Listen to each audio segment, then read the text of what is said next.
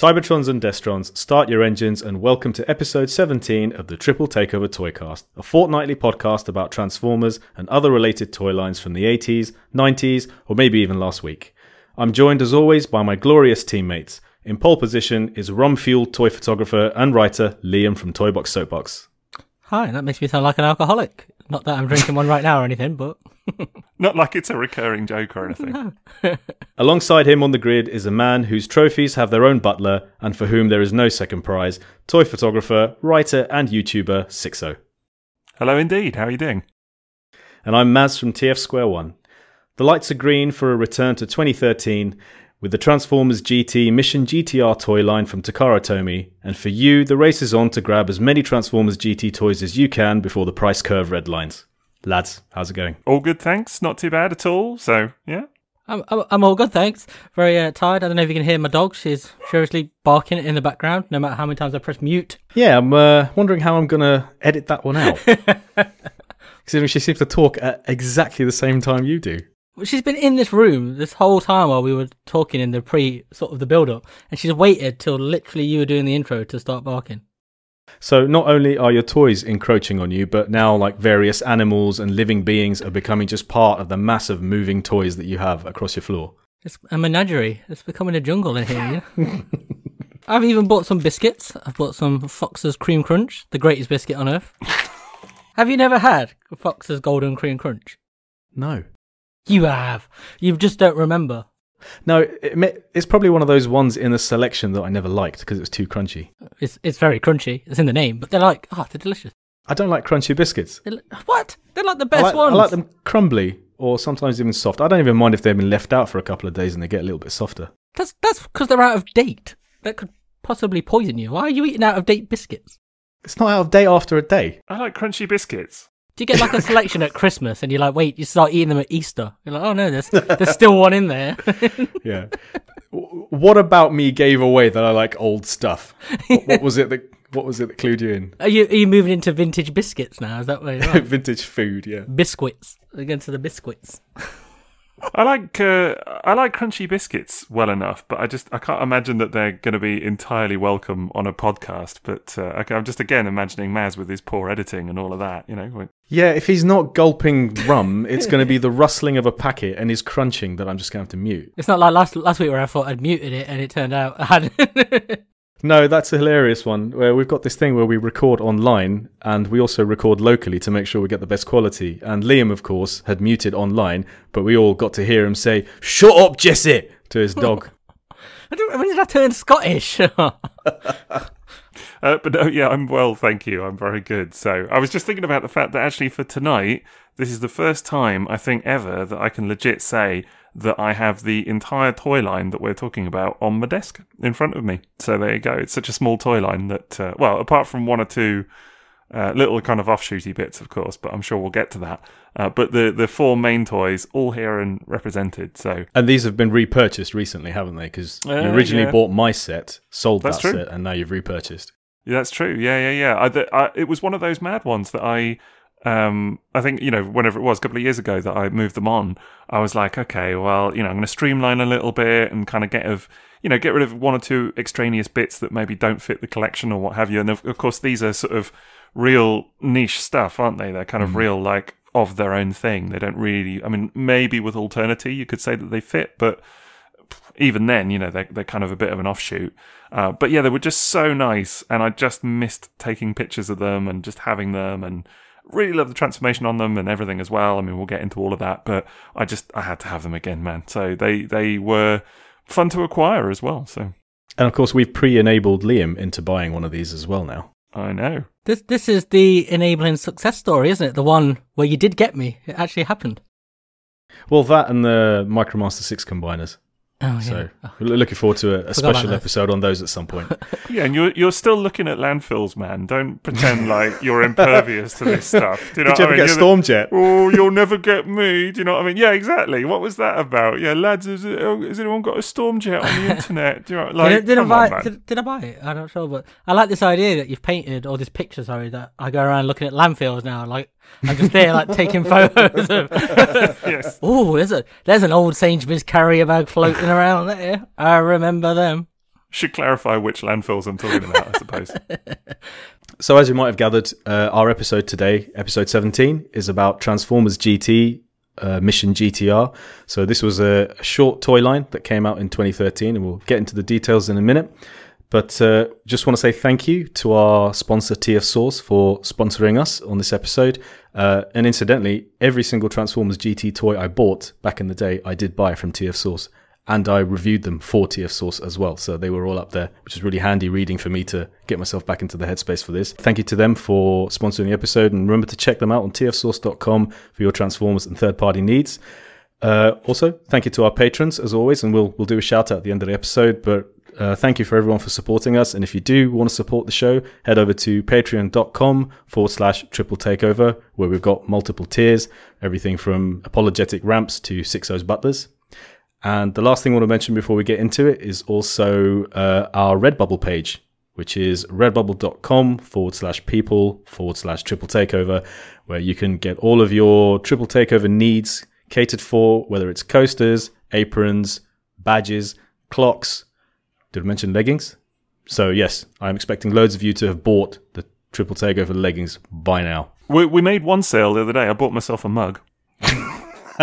Well, uh, also, do we not see Andy who'd bought the um, the Sixo's Butler apron, which he showed off? Yeah, I know. I'm dead excited to see more of that. I hope he's bought the leggings, and so we don't just see him at TFN in only the apron.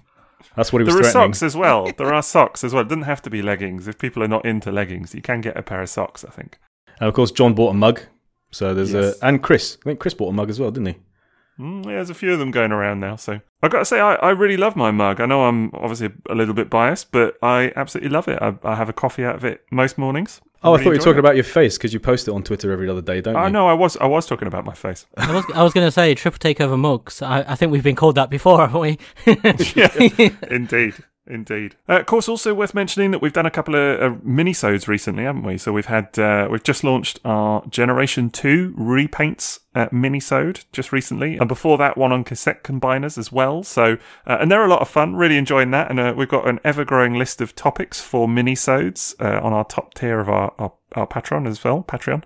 Uh, so yeah, if you're if you know, if you haven't checked it out yet, do give that a look because it's a great way to get more content from us. If you're not yet bored uh, of the three of us rambling on about robots every two weeks, then you can get additional content on there. We keep saying that they're mini-sodes, don't we? But they have a habit of uh, of running on a bit. Actually, like the last one. Yeah, the last one Was- was an hour. It was an hour, I know, and they're supposed to be like dead short, like 20, 25 minute things. but we all say they are like the most fun that we do as well, aren't? Yeah, They are. they're great. They're really, really good fun. I really enjoy doing them. And of course, if you do listen to the minisodes, uh, some of the merch we have offered on Redbubble will make a bit more sense, such as those G2 style Omnibots and, and things like that. And and there will be more of that upcoming. So if you don't want to, you know, if you don't want to be left out, Ooh, f- FOMO. I don't think I'm overselling it when I say that I think the G2 Omnibots are the pinnacle of this podcast. It's like I think that's my favourite moment, and it's like hidden away. So go find it, guys. So in 2013, Transformers GT Mission GTR was launched by Takara Tomy, uh, and they were 132 scale race cars from the Japanese Super GT series, which is uh, in motorsport. It's a world famous uh, touring car series uh, run by Japanese manufacturers, lots of different teams. Uh, it's a series that was made really famous by the Gran Turismo game series uh, in the West, at least. That's where a lot of gamers would have become familiar with these type of cars, s- certain liveries that were used in the toy line, and it was, of course, a really short toy line. And uh, we're going to kind of talk about the toy line a little bit today, uh, about the molds involved, about our experiences with them. Uh, I've got quite a bit to say about the fandom reaction to it, and uh, this was something I was reminded of when I was reading the articles on it about how much resistance and um, a lack of enthusiasm, shall we say, there was for the line, apart from the people who it really appealed to, and you know they were extremely enthusiastic about it. So it definitely had a crowd, and that crowd were well into it. And I think every person who gets into TFGT uh, regrets the fact that there weren't more toys in, the toy line. But just to start us off, um, I wanted to read something that was printed on one of the Transformers GT boxes. Because as far as fiction goes, uh, there isn't a lot of it. It was uh, a manga that was featured in Kero Kero Ace magazine from July 2013, if I'm not mistaken. And uh, this kind of puts a little bit of um, context on the toy line and how it doesn't really fit into all the other fiction that was around at the time. So, Super GT, a project for cultural exchange between man and Transformer. From joint research between Autobots and humans were created race car bodies imbued with the power of Transformers. Now, the races of Earth team up with Transformers to battle it out on the circuit. So, it's not quite the fight for Cybertron, is it? Yeah, I think I think uh, my understanding of the fiction. I haven't read the manga. I've got to confess, but my understanding of it, uh, in a nutshell, is that the Autobots and Decepticons essentially make a uh, a pact, if you will. I was going to say truce, but that's probably not quite right. And they decide that they're going to uh, continue their battle through racing instead of fighting. So they they basically stop the war and they have a race instead, uh, as you know, GT cars, because why not? Um, but what I love about it is that in theory, it is in continuity with everything else that comes in Transformers. So, like the original G1 cartoon, all of the Japanese exclusive series like Headmasters and Victory and all of that kind of clobber.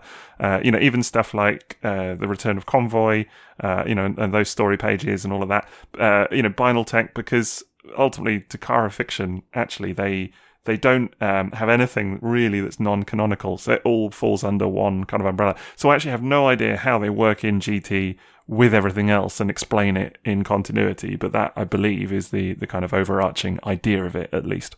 I think um, reading the stuff on the boxes, I'm not even sure how seriously they take that as far as promoting the toys go, because I think they've they've mm. sort of leaned into the fact that hey, this is a really special collaboration between Japan's biggest uh, motorsport series and a really popular toy line. And it's a very special collaboration, and we're kind of, you know, we're just having some fun with it, but we yeah. are acknowledging all the cool stuff around it.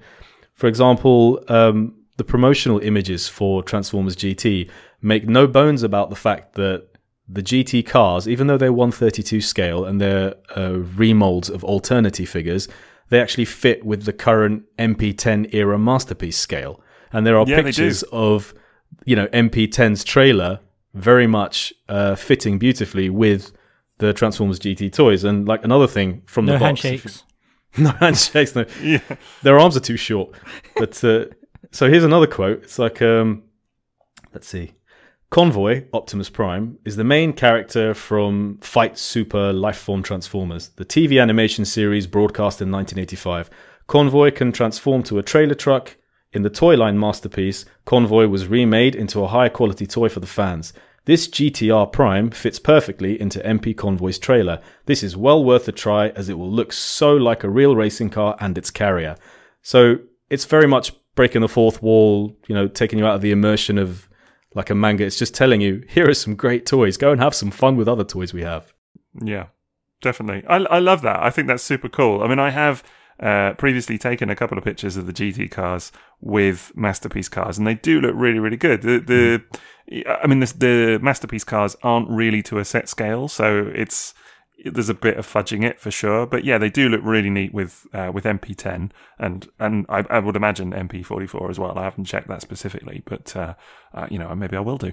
Uh, but yeah, the the MP cars aren't to a set scale. They're kind of all over the place because that's all about robot mode scale. But still, it does work well. And for anyone unfamiliar with the toy line, um, Hello. Transformers. oh, is that you? yeah, yeah. All right. It's not like you own one or anything, is it? no. You own a quarter of the toy line. Yeah, yeah. so, in case you want to know something about this toy line that you've 25% completed, let, let me just tell you a little bit about it. Yeah? so, Alternity followed uh, Binaltech, so they were smaller scale than Binaltech, 132 scale. Uh, you know, highly detailed cars, very accurate, fully licensed, and Transformers GT, Mission GTR, this very very short line from 2013, took four characters and put them in this line. Uh, and we had Optimus Prime or Convoy, and actually on the box it's called Prime, which is interesting for a Japanese release. They had uh, Saber, which is based on Star Saber, the Autobot leader in Victory. We had Fortress Maximus, uh, who was the leader in Headmasters in the Japanese series, and is the Fortress Maximus you'd recognize, and also Megatron.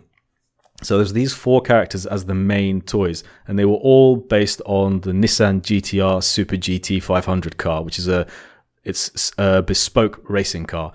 And this mold existed in Alternity as the road going Nissan GTR. So they didn't create a brand new mold which was much lower to the ground with super aerodynamic parts. They just used the street car mold but added really cool racing parts. And the best part is super accurate race liveries with sponsors and paint everywhere and just incredibly eye catching toys. Yeah, that's. I mean, that's what drew me into it. And I'm not even a car guy, but it's deliveries. Once you see them, they just look spectacular on these toys. So, how did this toy line come about? Like, I can't imagine there's a Takara guy sat around playing Gran Turismo, listening to Feeder or whatever, and goes, "I must make this. I must make this into a toy." Hey, That's how. How does that Don't happen? be so sure. Don't be so sure. I mean, Super GT is huge in Japan. You know, uh, there are ex Formula One drivers who go over and drive in Super GT. It's not a small provincial series. It's a it's a big race series in Japan. It's televised.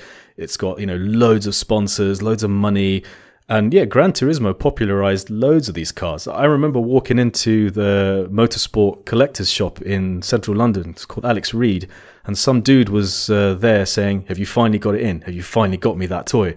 And uh, the guy behind the counter, he pulled out this beautiful model. It was the same car that's the um, GT Saber, the blue one, the Impul Calsonic GTR Skyline. And, uh, you know, these were really famous cars and then they became really popular through Gran Turismo and Motorsport.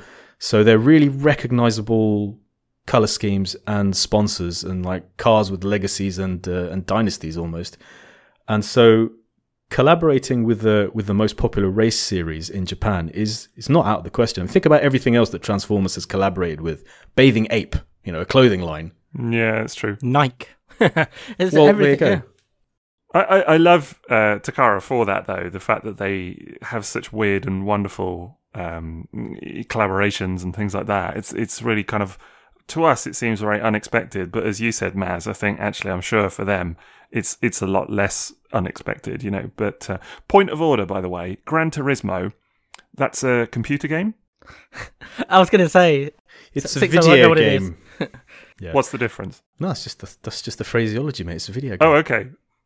Well, yeah, you, you don't play it. You don't play it on a computer. You play it on a console. So I guess calling it a computer game Right. would be a little too restrictive. Okay. It was on originally on PlayStation in 1997, and it's just become this really long, famous flagship title for Sony and Uh, PlayStation. Okay, we're about to okay. explain to Sixo what a PlayStation is, aren't we? No, no, no. I, I'm aware of the name PlayStation. I, I've never had one. I, I, I think I had a go on once, uh, one once in someone's flat, uh, many, many years ago. I love you so much for this story. This is like the quintessential Sixo moment. I, I don't know. I'd had a couple of drinks at the time, so uh, I couldn't tell you what game it was or anything like that. Well, there's a transforming PlayStation that puts it in your wheel. I was going to say, Yeah, yeah. No, that I'm aware of. That I'm aware of. so, uh, but if it wasn't on the SNES or maybe the Wii, then I'm unlikely to. oh, a of know about Nintendo it. man. Oh, I like it. Not specifically. I just happened to have a SNES when I was a kid, and then we got a Wii. But to be fair, we only really had Wii Tennis and a few others. We did have um, the Mario one, whatever that's called, and Mario Kart. We had on on the Wii. That was fun. So maybe Gran Turismo is a bit like Mario Kart. I don't know. I think it's um, it's a huge game. It's no, Okay. it's no exaggeration to say when a new PlayStation is launched, people will look to the Gran Turismo title. It's it's oh, so it's right like the there. flagship. The it's a flagship title. racing Right. series, yeah. Okay, just just great. the other day as well, wasn't it? With the Gran Turismo 5 7, reveals, yeah, yeah. And that's that's what stole the show, wasn't it? Was the, the Gran Turismo trailer in there? I've met the creator Really? of, uh, of Gran Turismo. Yeah, yeah. I- Oh, I used to I work in yeah. video games in the UK with Motorsport, and we did a Gran Turismo. I think it was the 15th anniversary event for Gran Turismo, and uh, I met him there, which was awesome. It's really nice. Got a photo with him. So he's a celebrity to me in that respect. So if you had ever like graduated from the SNES and the Wii to a PlayStation, and I think nearly anyone who had a PlayStation will know Gran Turismo, and then they Oh, no would have doubt. learned about these Japanese cars, and they would have known about Nissan Skylines, and of course this toy line is called Mission GTR, and uh, it's because the only cars that are featured are the the Nissan GTRs of the series, of which there were only four in 2013, and, and we got them all in Transformers GT. Mm. So it's a collaboration with Nissan as well, basically. So Yeah, if this co- if this had a cartoon, the theme tune would be that song, that one song from Feeder that was on the Gran Turismo soundtrack. That's the only song I remember from that soundtrack as Feeder. And I'm just going to chuck in as many chances as I can to get Feeder references in for the rest of this. See, I, I like I like Feeder. I like I like the you know, I like the band, and I have a couple of their albums. So there you go. That's my uh, kind of peripheral, you know, knowledge of that. There you go. I do remember listening to the um, the Gran Turismo soundtrack on a CD player, player, player.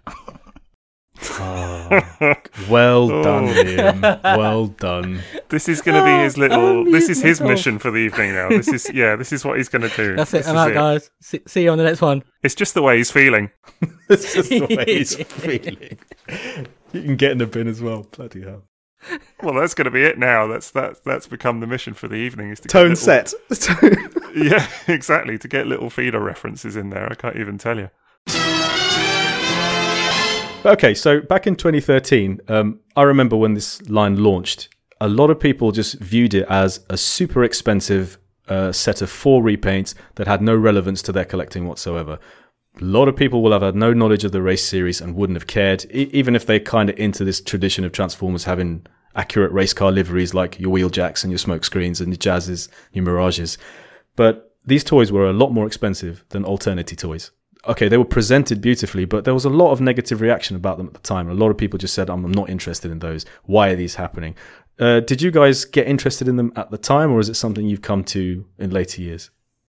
Definitely in later years for me. Definitely. Um, I think actually, Maz. To be fair, it was probably your photos originally that that kind of spun me on them. You know, I, I definitely. Uh, I mean, by the time of Alternity, um, I, I didn't even get into Alternity back when it was new. You know, from what was it, 2009 to 2012, I guess, and this was 2013.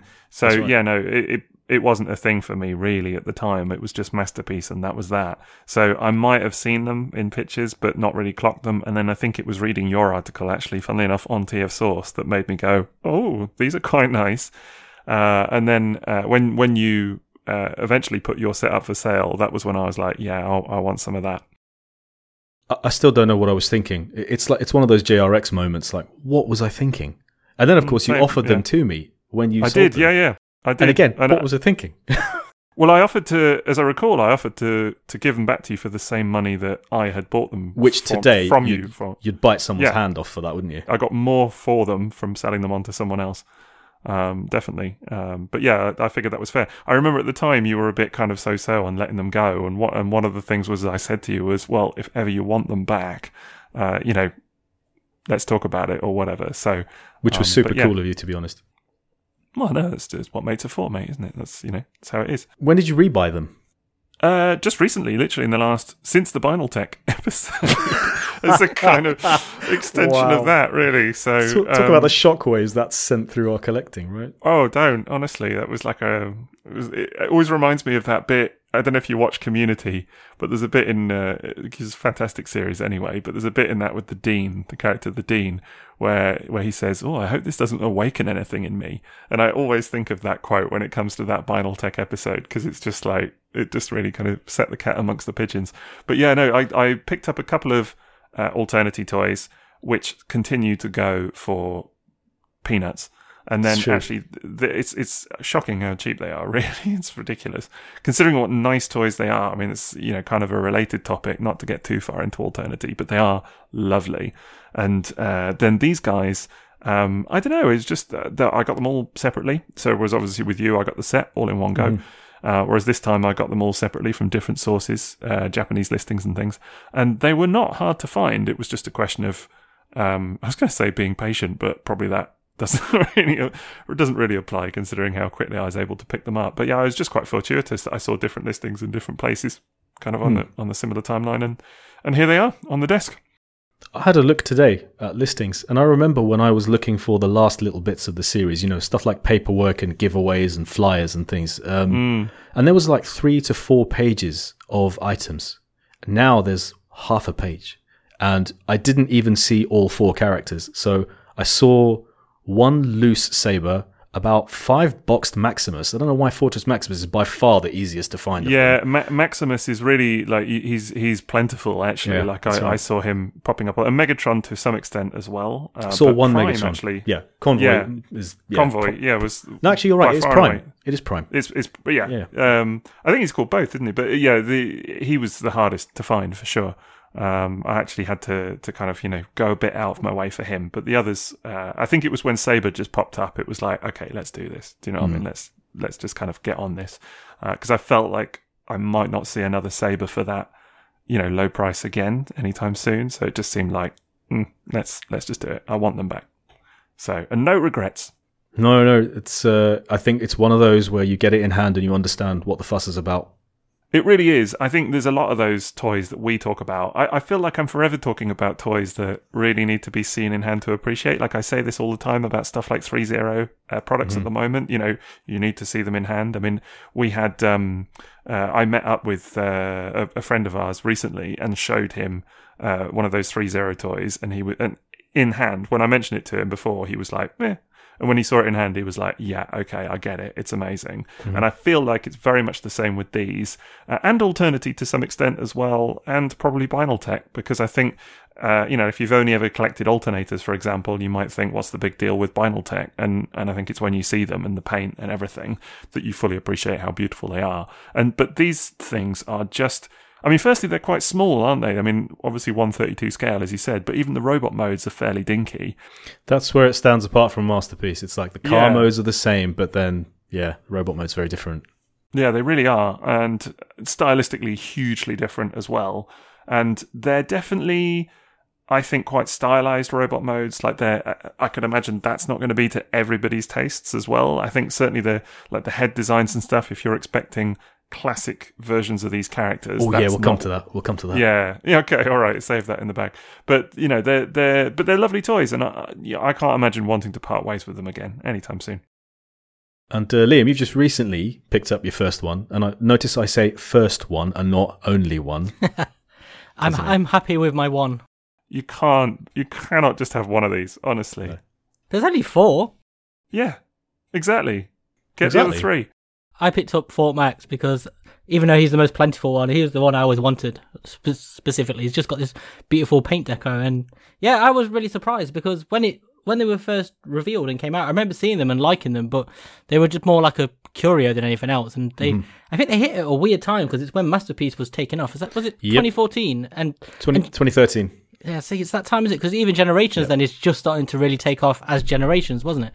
So mm. it's this weird sort of nexus of a point where everything then was really focusing back to G1. So yeah, I was sort of rounding. Alternity was not the hot thing by any stretch at this point, and this was viewed as like alternity repaints. Yeah, because in alternity things they all, it they look so different from what they were seen to be doing everywhere else at the time, and um, mm-hmm. it didn't feel like a major line. Like alternators and Binaltech felt like a main line where alternity and then this always felt like a small little thing that was just happening through some deal somewhere that you didn't really quite understand. Yeah.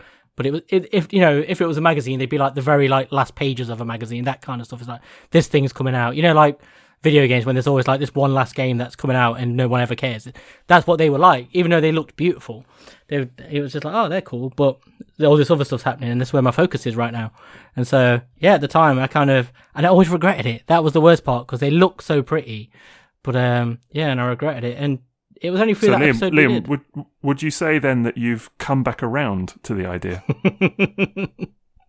I just know he's got a list of feeder songs open somewhere, and he's just looking at opportunities to pop a title into. Oh yes, oh yes.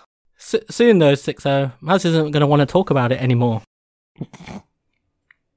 His face, honestly, he's going to edit this as well. Honestly, I- am actually lot- just disappointed I didn't think faster and get my own list of feeder songs open so I could contribute as well. Just gonna have to try and fit the word Jaguar in somewhere at some point, aren't I? it's, it's, literally the only one I remember, but I think it's also the only one anyone else remembers. so. But um, no, yeah, this this toy line, like it, I was so surprised when I finally got it in hand because it was one of those, you know, where you always are that close to buying it, but you never do. It's like you see it a million times, yeah. you go to look for it, and you go, "Oh, I'm going to buy it now." Then you look and you go, eh, I'll wait or something. And this happened so many times, and it was that episode we did. Was it the Binaltech one? I think that's the one, wasn't it? Where it so that was your trigger as well. Well, it was you guys sending me links, like four thousand different links to things. This that was the one that finally broke through the I deflector mean, shields. this is not an exaggeration for people listening. We do just bombard him with links like Liam, check this out if if you if you've ever wondered what day to day triple takeover is like, it's Maz and Sixo sending me links to stuff and going buy this things that I really want. Then me going finding some reason to go uh, no, or me going I'll check back in a bit and it's gone. I love that um, we've just you know two weeks ago dropped the classics episode, and during the episode that people are listening to, Sixo is saying, "Yeah, you know, this is quite interesting. I don't really know much about it. Cards on the table. You know, I'm just looking at some of these toys. They're quite interesting. No, no, I probably won't buy any of them." And literally, like before the didn't episode is that. dropped, before the episode is dropped, his Twitter is full of like, "Here's the whole Henkei line." It was like the I- next day, hang was like on. link, link, link, link, Point link. of order. Point of order. At no point did I say, I'll never get any of these. That's not what I said. I even said in the episode, I probably will get some of these at some point. I'm quite interested. And I did. You certainly But again, did. but again, they're they're cheap as anything as well, aren't they? They're like absolute peanuts. Those classic toys. Honestly, it's incredible. Uh, you can get sealed ones for for like a like a tenner almost. It's ridiculous. Uh, so why not? It's and it's funny how this line definitely hasn't gone that way. You know, classics Yeah. was eleven toys. This was the same mold four times, but they haven't lost value. They've held just their price really well. Yeah, they've gotten much Yeah. more. I, I bought them for like fifty-five quid each. I think at the time that was shipped, and they, that felt expensive at the time for what they were. Uh, but now, y- you know, you find them at that price, and you need to jump. Well, that that was about what I, what I did. got for say before. That was that was, and that was why I was like, I'm not going to see this again for Oh, that's a great that, price. That price in in you know in some time, uh, because yeah, I, I think um, Maximus you can get for about that again, but yeah, the, again Convoy Saber you might struggle with. I think, uh, but you see them going for lots more as well. Like you see some listings for them that are ridiculous. Genuinely, I mean, I think they're Mm-hmm. one of those, aren't they? That probably some sellers take advantage because you know if you've got all four in hand together they look kind of nice nice packaging you know uh, japanese as well so you know some people kind of hike the price up on japanese stuff i think yeah you can definitely overpay for them And there is always that element, isn't there, of things that weren't desirable at the time suddenly become much harder to find. And it's always the price of that that seems to skyrocket. Because I don't remember these being like, you know, real hot sellers or things that people were desperate to buy. They weren't. They really weren't. I remember them hanging around for ages. Like you could pick them up at retail price for a long, long time, and then um, now it's flipped. But it's it's always seems to be like that, doesn't it? It's always the thing people didn't want is then infinitely more expensive. But I can't figure out why people would have now gone back to buy them because they didn't really fit with anything beyond Alternity. And I mean, it's not like the line continued the way Generations does, and people maybe want to go back to the start of Generations or Masterpiece, and people want to pick up what qualifies as vintage Masterpiece now or stuff like that. It's it was very much its own thing, which didn't get a, such a positive reaction at the time. A few of us thought they were gorgeous, uh, and maybe people have finally got enough money together and uh, you know just have a space in their collection for them now. Had them on their list for years, but I don't really get why they would suddenly have become scarce because there were so many of them around. People weren't buying. But do you do you think there's a little, this is like a thread that we have in this show? I think where it's like at the time this came out, the G1 stuff was still really building back up, wasn't it? Whereas now it's very different. Like then it was a novelty, still seeing these characters being produced. Now we've we're so used to it. People are looking for different uh, experience. People have got older as well. Yeah. Like people like me, like uh, looking at things we've skipped over for whatever reason. You look at stuff and you'll sample one or another because, and I think that's what's happening with these. They're an easy thing to look at and be like, wow. And it's they're such a weird sort of mystery of a thing almost because they're just so obscure and just really untouched almost.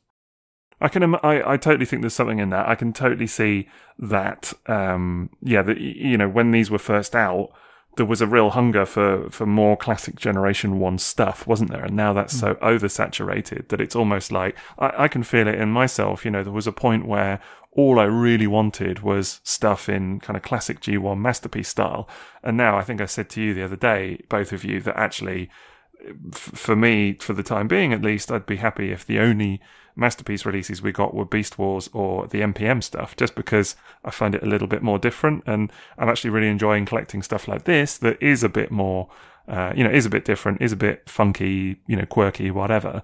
Just because G1 is so kind of oversaturated now that it's like, I don't know. The, I, I, think I do see that with, an, with a few other people as well. Uh, but I also think maybe there's something that, you know, the, there are people that didn't pick them up at the time, uh, you know, that saw them, maybe thought they were, you know, fun curio, like you said, Liam, but maybe they're just kind of coming back around to reappreciate them all those years later. I don't know.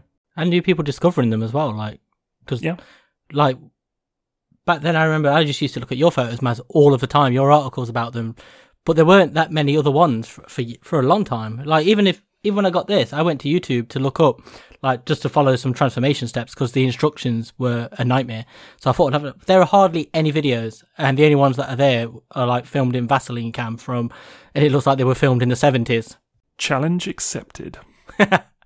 Well, it's about time. I mean, they do qualify uh, uh, uh, as some of the most underdocumented, underappreciated Transformers toys, and uh, I think it's about time we gave them some appreciation. So, why don't we talk a little bit about first impressions when you got the first one in hand? Like, what really struck you?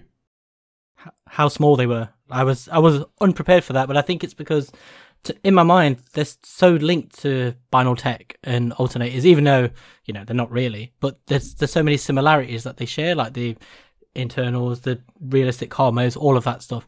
And so I was really struck by how small they were when it came. I thought, oh wow, it's it's almost like a deluxe car, sort of that sort of Yeah. size. So Yeah, 124 to 132 doesn't sound like it's going to be mm-hmm. such a stark contrast, does it? But it makes all the difference. Yeah, like even taking photos of the car mode with other toys, like it just was really magnified how small it is. But at the same time, once I got straight past that, it was how stunning they are because like the liveries are so it's something you're so not used to seeing on Transformers, which is strange considering how many cars there are, how many race cars. It's like you think of Binaltech smokescreen, and that's still the go-to toy to think of with like a racing livery, isn't it? Because the other ones all like, occasionally have like the odd made-up sponsor, like Masterpiece smokescreen, for example. But Right.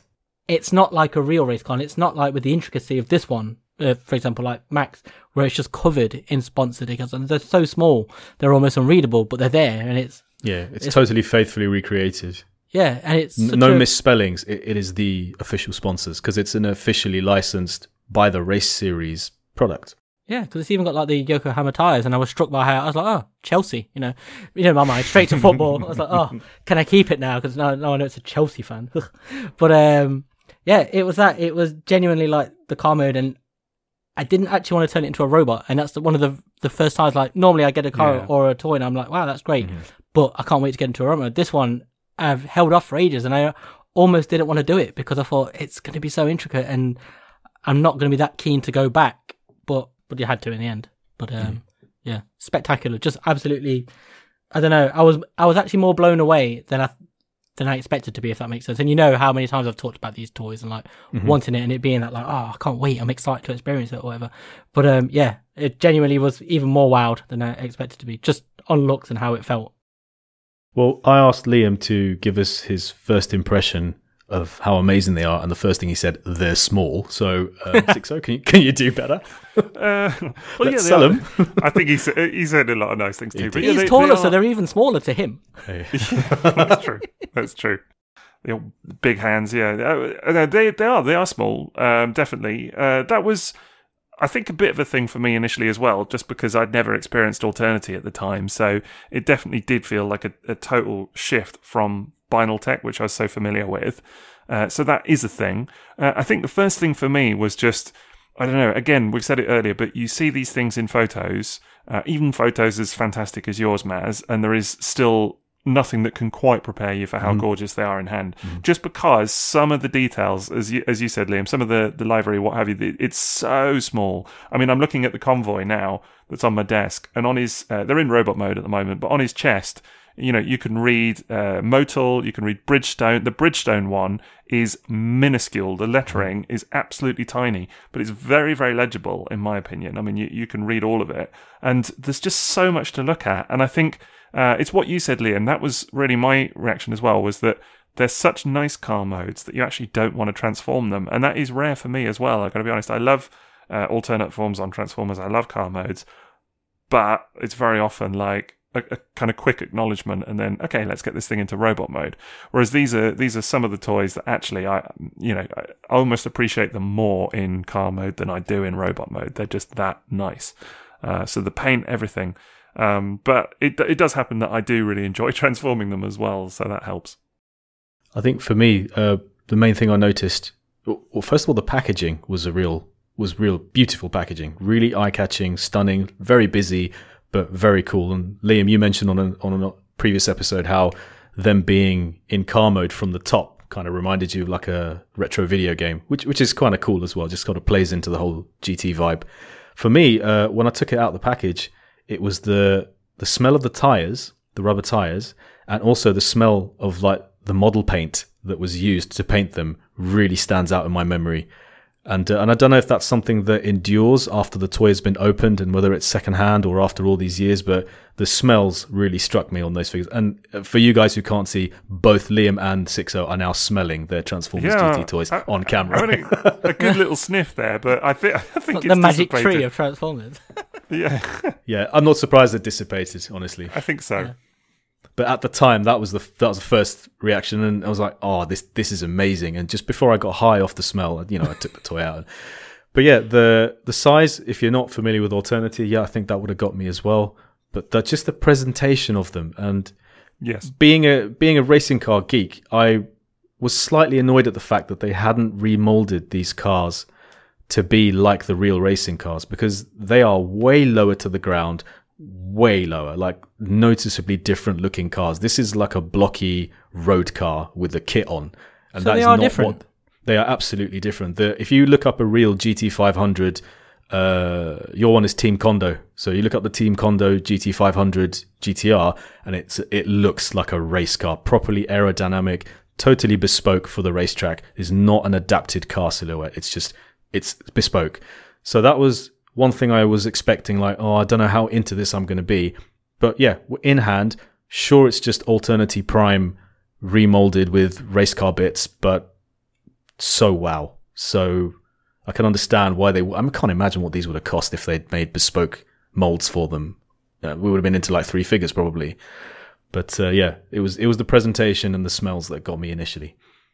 That's that's something we haven't actually. I don't think we've ever spoke about that on this podcast, have we? The smells of toys and stuff, because even that is quite a big part of collecting, isn't it? Like when you open like a toy for the first time, there's always that that waft of uh, that of fresh plastic.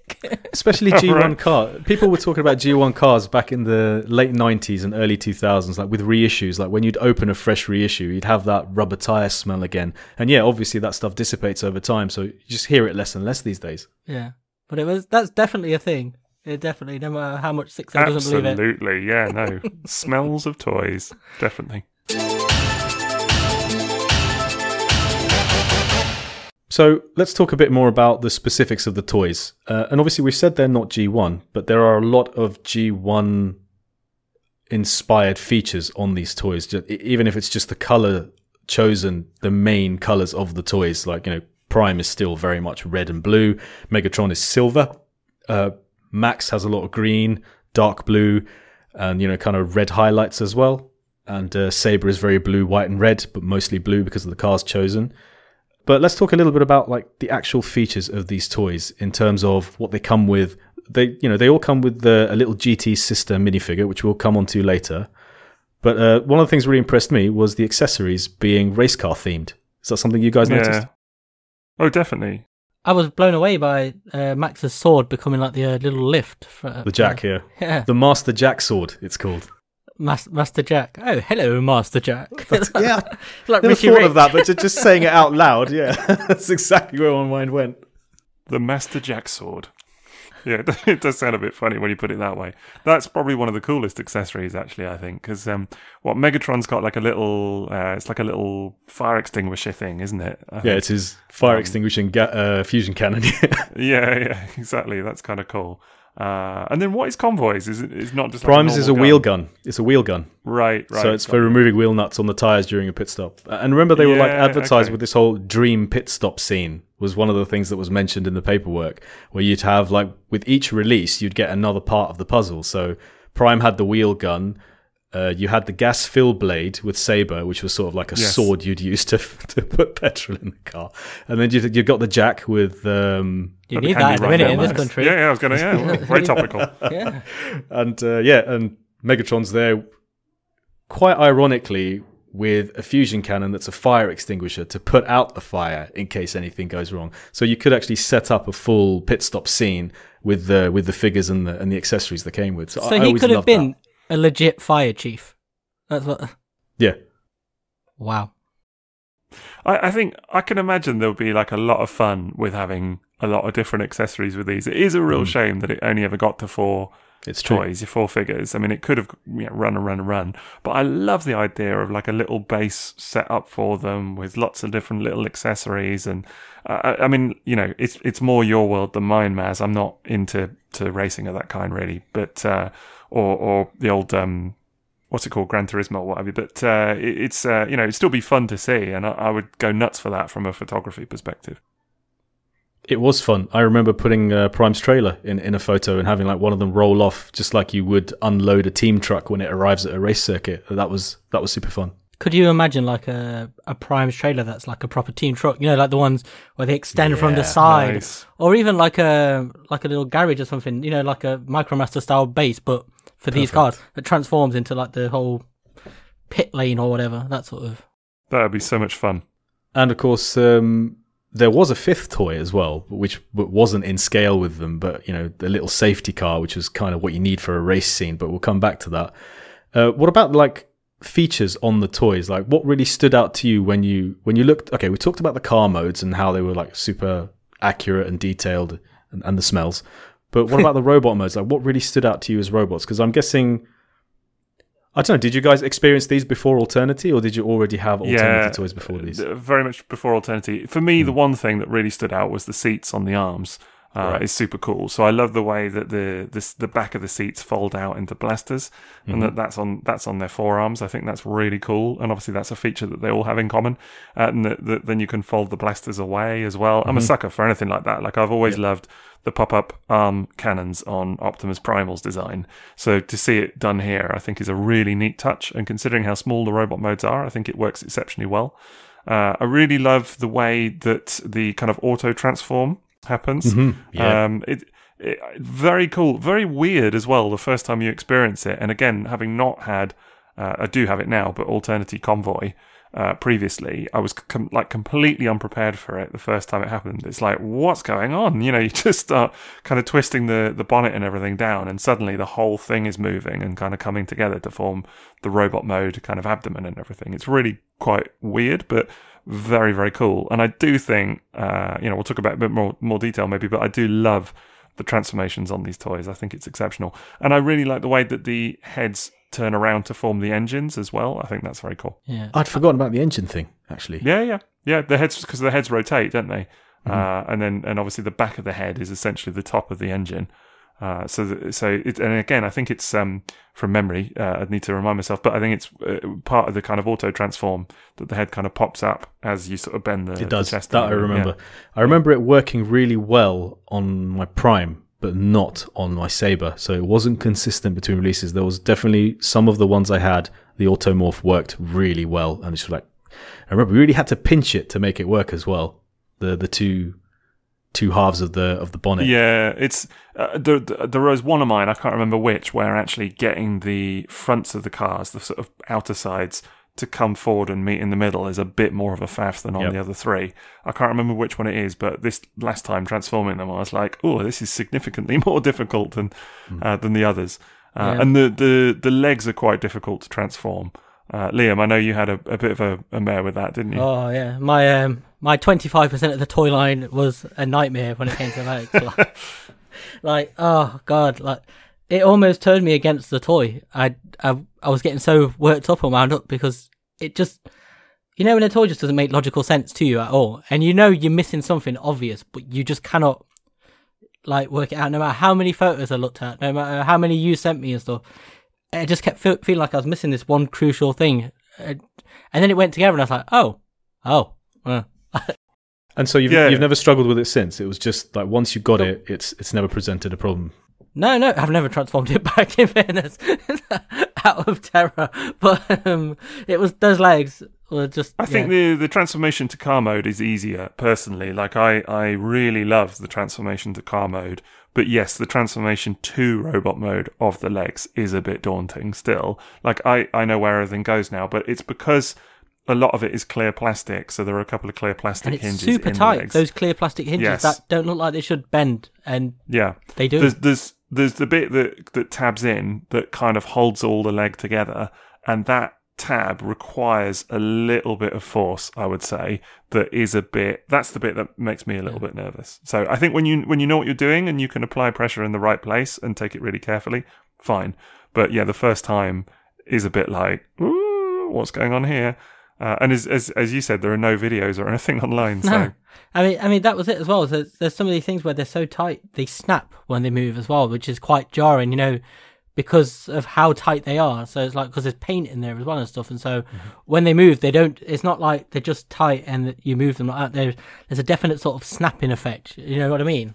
Where they don't actually break, but it's got that sort of jarring. You have to put that amount of force, and then when you do it, you're kind of like really shocked by how much it required.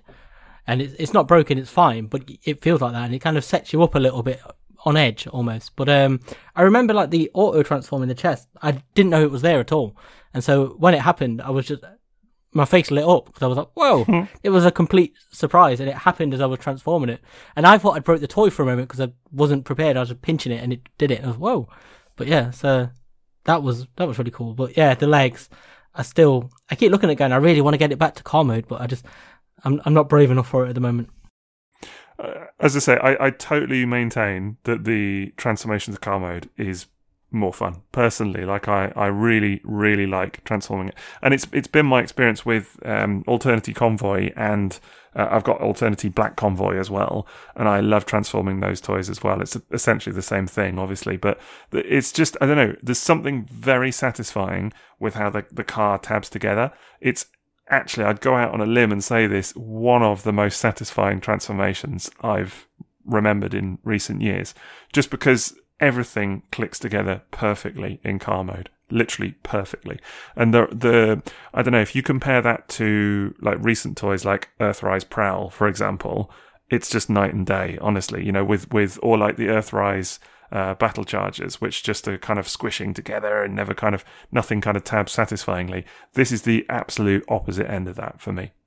Yeah, that's like that does sometimes feel like a lost art, doesn't it? Like toys that Yeah. really tab, like you were saying there with the battle chargers, and like oh, it's just a very unsatisfying experience. Those sort of toys, aren't they? When you get them into the car mode and it's just pulling apart, and there are bits, and no matter you spend more time sort of squishing it, hoping it's going to go together. Whereas these don't. Like, yeah, yeah. I have a, I have a real thing about it. Like I, I often get into conversation with people online about um, transformations because you know a lot of people have a thing about complicated transformations and oh you know that's going to be a nightmare.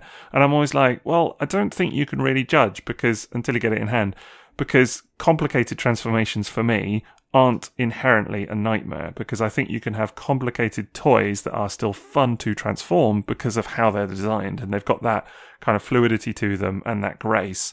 And if everything tabs together nicely and slots exactly where it's supposed to when you move stuff, it's not an issue. Whereas actually you can get much more simple uh, toys with simpler conversions like the battle chargers that are very, very simple indeed, but no fun because nothing goes as it's supposed to. Nothing squishes together right. It's all very kind of loose and squidgy and fiddly, and you know. Uh, whereas I, I think these are relatively complex transformers for their size. I think they are complex transformers Yeah. for their size, but everything tabs together beautifully, uh, and it and it just glides into place so nice that I think Do you it's fun. find that on all four of the ones that you own, and all all eight really, considering the ones you had before? Uh, going back into car mode, yeah, for sure. I think yes, the the leg transformation into robot mode is is is a thing for sure. That's a little bit of a, ooh, you know, a bit hair raising at times. But going back into car mode, great fun, in my opinion. But um, yeah, that's just the way they tab together securely as well. It's like it's so well done because like when I took it out, it's like I know it turns into a robot, but like we were saying about in Binaltech and alternators, when you look at them, there's you can't see all the time. Like especially with the way the panel lines on this work, there's a lot of it that Yes. just looks like car detailing, and it's like that. And it's um, I like that where there's always a little bit of doubt that so you you know, but it sells you on the illusion if that makes sense. It's like it's like um, I watch wrestling and I know wrestling isn't real, but where I really like What? it, yeah, someone's like it's real to me, damn it. But where I really like it is where I'm watching it and the story is good enough that it takes my mind out of it and I forget that what or not forget, but you know, I'm like kind of sucked into it enough to, for there to be an element of doubt. I'm like, are these people really fighting? And it's the same with this. That's one of the things I love about Transformers like this is that there's this moment where I'm like, does it actually turn into a robot? Because it's so well concealed and hidden, and there's so much Yeah, thought I- I into where those that. joins go, like that. Yeah, I would agree with that. The car modes are so nicely done, and you're right. All of the joints, all of the joins and things, are, the panel seams are, are really nicely hidden. Uh, I think it's yeah, expertly done. Yeah, because too often that sense of illusion is not really prioritized, is it, in toys? Like, it's Mm. often a good robot mode or a good car mode or something like that, or sometimes you get both, but it's not. There's no real inkling to sell you that one of them, that the vehicle mode is real, if that makes sense. Do you think the design of these toys and like Alternity Prime or Convoy in general would need to change at all to work successfully at Binaltech scale of 124? Or do you think there's enough complexity in the toy to be completely translatable to a larger toy? I think for Binal Tech it would work fine. That's my opinion, but I think uh, Binal Tech varied quite a bit, didn't it, between Mhm. very simplistic transformations up to some relatively complex ones like Yep. Mirage and things like that. I think these are probably, uh, in terms of Binal Tech, they're definitely way more complicated than some of the simplest ones. Uh, like I would say, Streak or Smokescreen is kind of probably on the simpler end in, in some respects, but but it's not probably as complicated as some of the most complicated um, Binal Tech or alternator stuff. So I think it would be absolutely fine. I think um, maybe what you'd get would be you know moving hands, whereas these have just got molded hands. Uh, if they're a little bit larger, then they'd probably have you know some articulation in the hands. Uh, maybe a little bit more ankle tilt would be nice because they don't have the the greatest degree of ankle tilt. Um, you know, but they're made out of the back seats, aren't they? The feet, which is another little cool feature. I really like that as well. Um, but yeah, no, you know, I think especially if they were made now, you would get obviously not in Binaltech, but if they were made now, you'd get a little bit more um, articulation out of them, maybe. But even then, it's still pretty good. I was really surprised by how unlike Binaltech they were. Like I like visually, like with the cockpits and all that sort of stuff and all the details, it's so similar and in step. But like transforming them, I was surprised by how intricate they were. You know, compared to like Binaltech, it's a lot of big pieces, moving parts.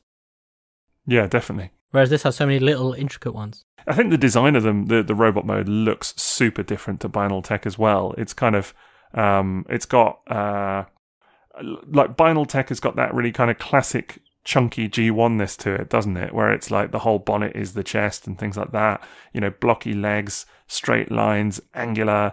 Uh, whereas this does have the bonnet chest, it does have the door wings, but there's almost a kind of, um, I'm going to say it, but people are not going to like it. But there's almost a kind of movieverse quality to them in some respects. You know, like the legs, for example, has got that really kind of uh, intricate detailing to it all over the place. There's a lot of like greebles on areas such as the thighs uh, and the shins and the knees. Uh, you know, even in, in the kind of like svelte nature of the arms and things like that, that it kind of feels like the car bits is kind of like armor that they're wearing somehow. Um, and I, and I think it, that is very different to the design of Binal Tech, which was more kind of classic, if anything. Yeah, absolutely. And that you mentioned the door wings. That's a great example because the door wings. One of my favorite things was how they slotted back and they Yes. they sort of um, what's the word? Not retract, but they they sort of tuck in behind the shoulders if you do it right, and they sort of flick up a little bit. And that is definitely very movie Camaro concept Bumblebee sort of thing to me. Yeah. Uh, and a lot less the Binal Tech G1 just sort of flap, you know, and there they are as a massive feature that changes the silhouette. These attempted to make the toy more slender. And, and that's exactly what the chest is doing as well. Like you said, the chest is deliberately slimming down to maintain proportions instead of just sitting there as a massive Nissan GTR chest in, in robot mode. They did go to those lengths at this smaller scale. So you, I definitely agree with that. Uh, we were talking about the arm blasters. Did you both notice how cool it was that while they're on all four of them, the ones on Maximus completely call back to G1 Maximus with the little double red blaster that comes out of his very dark blue forearms. Yes, I spotted that. It's a super cool little touch. So I love that Maximus Deco anyway, just because it's it's the most out there of all of them, really. Like even Saber um, is a bit off the wall, but it's still very recognizable. Maximus is the one that you could be forgiven. You could look at it and think, "Who is this?" You know, like is Mhm. it? It's it's what? Because it doesn't. You know, the green and things like that are a bit of a um, bit left field, aren't they? But little things like that really kind of sell it.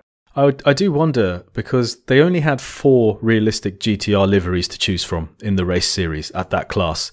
And the red one was always going to be Optimus. The silver one, I guess, I mean, they really lucked out with what was available that year because it could very easily have been the year where there was a bright yellow one because there was a yellow hat Nissan GTR and that would have been one year either side or something and they didn't pick that one.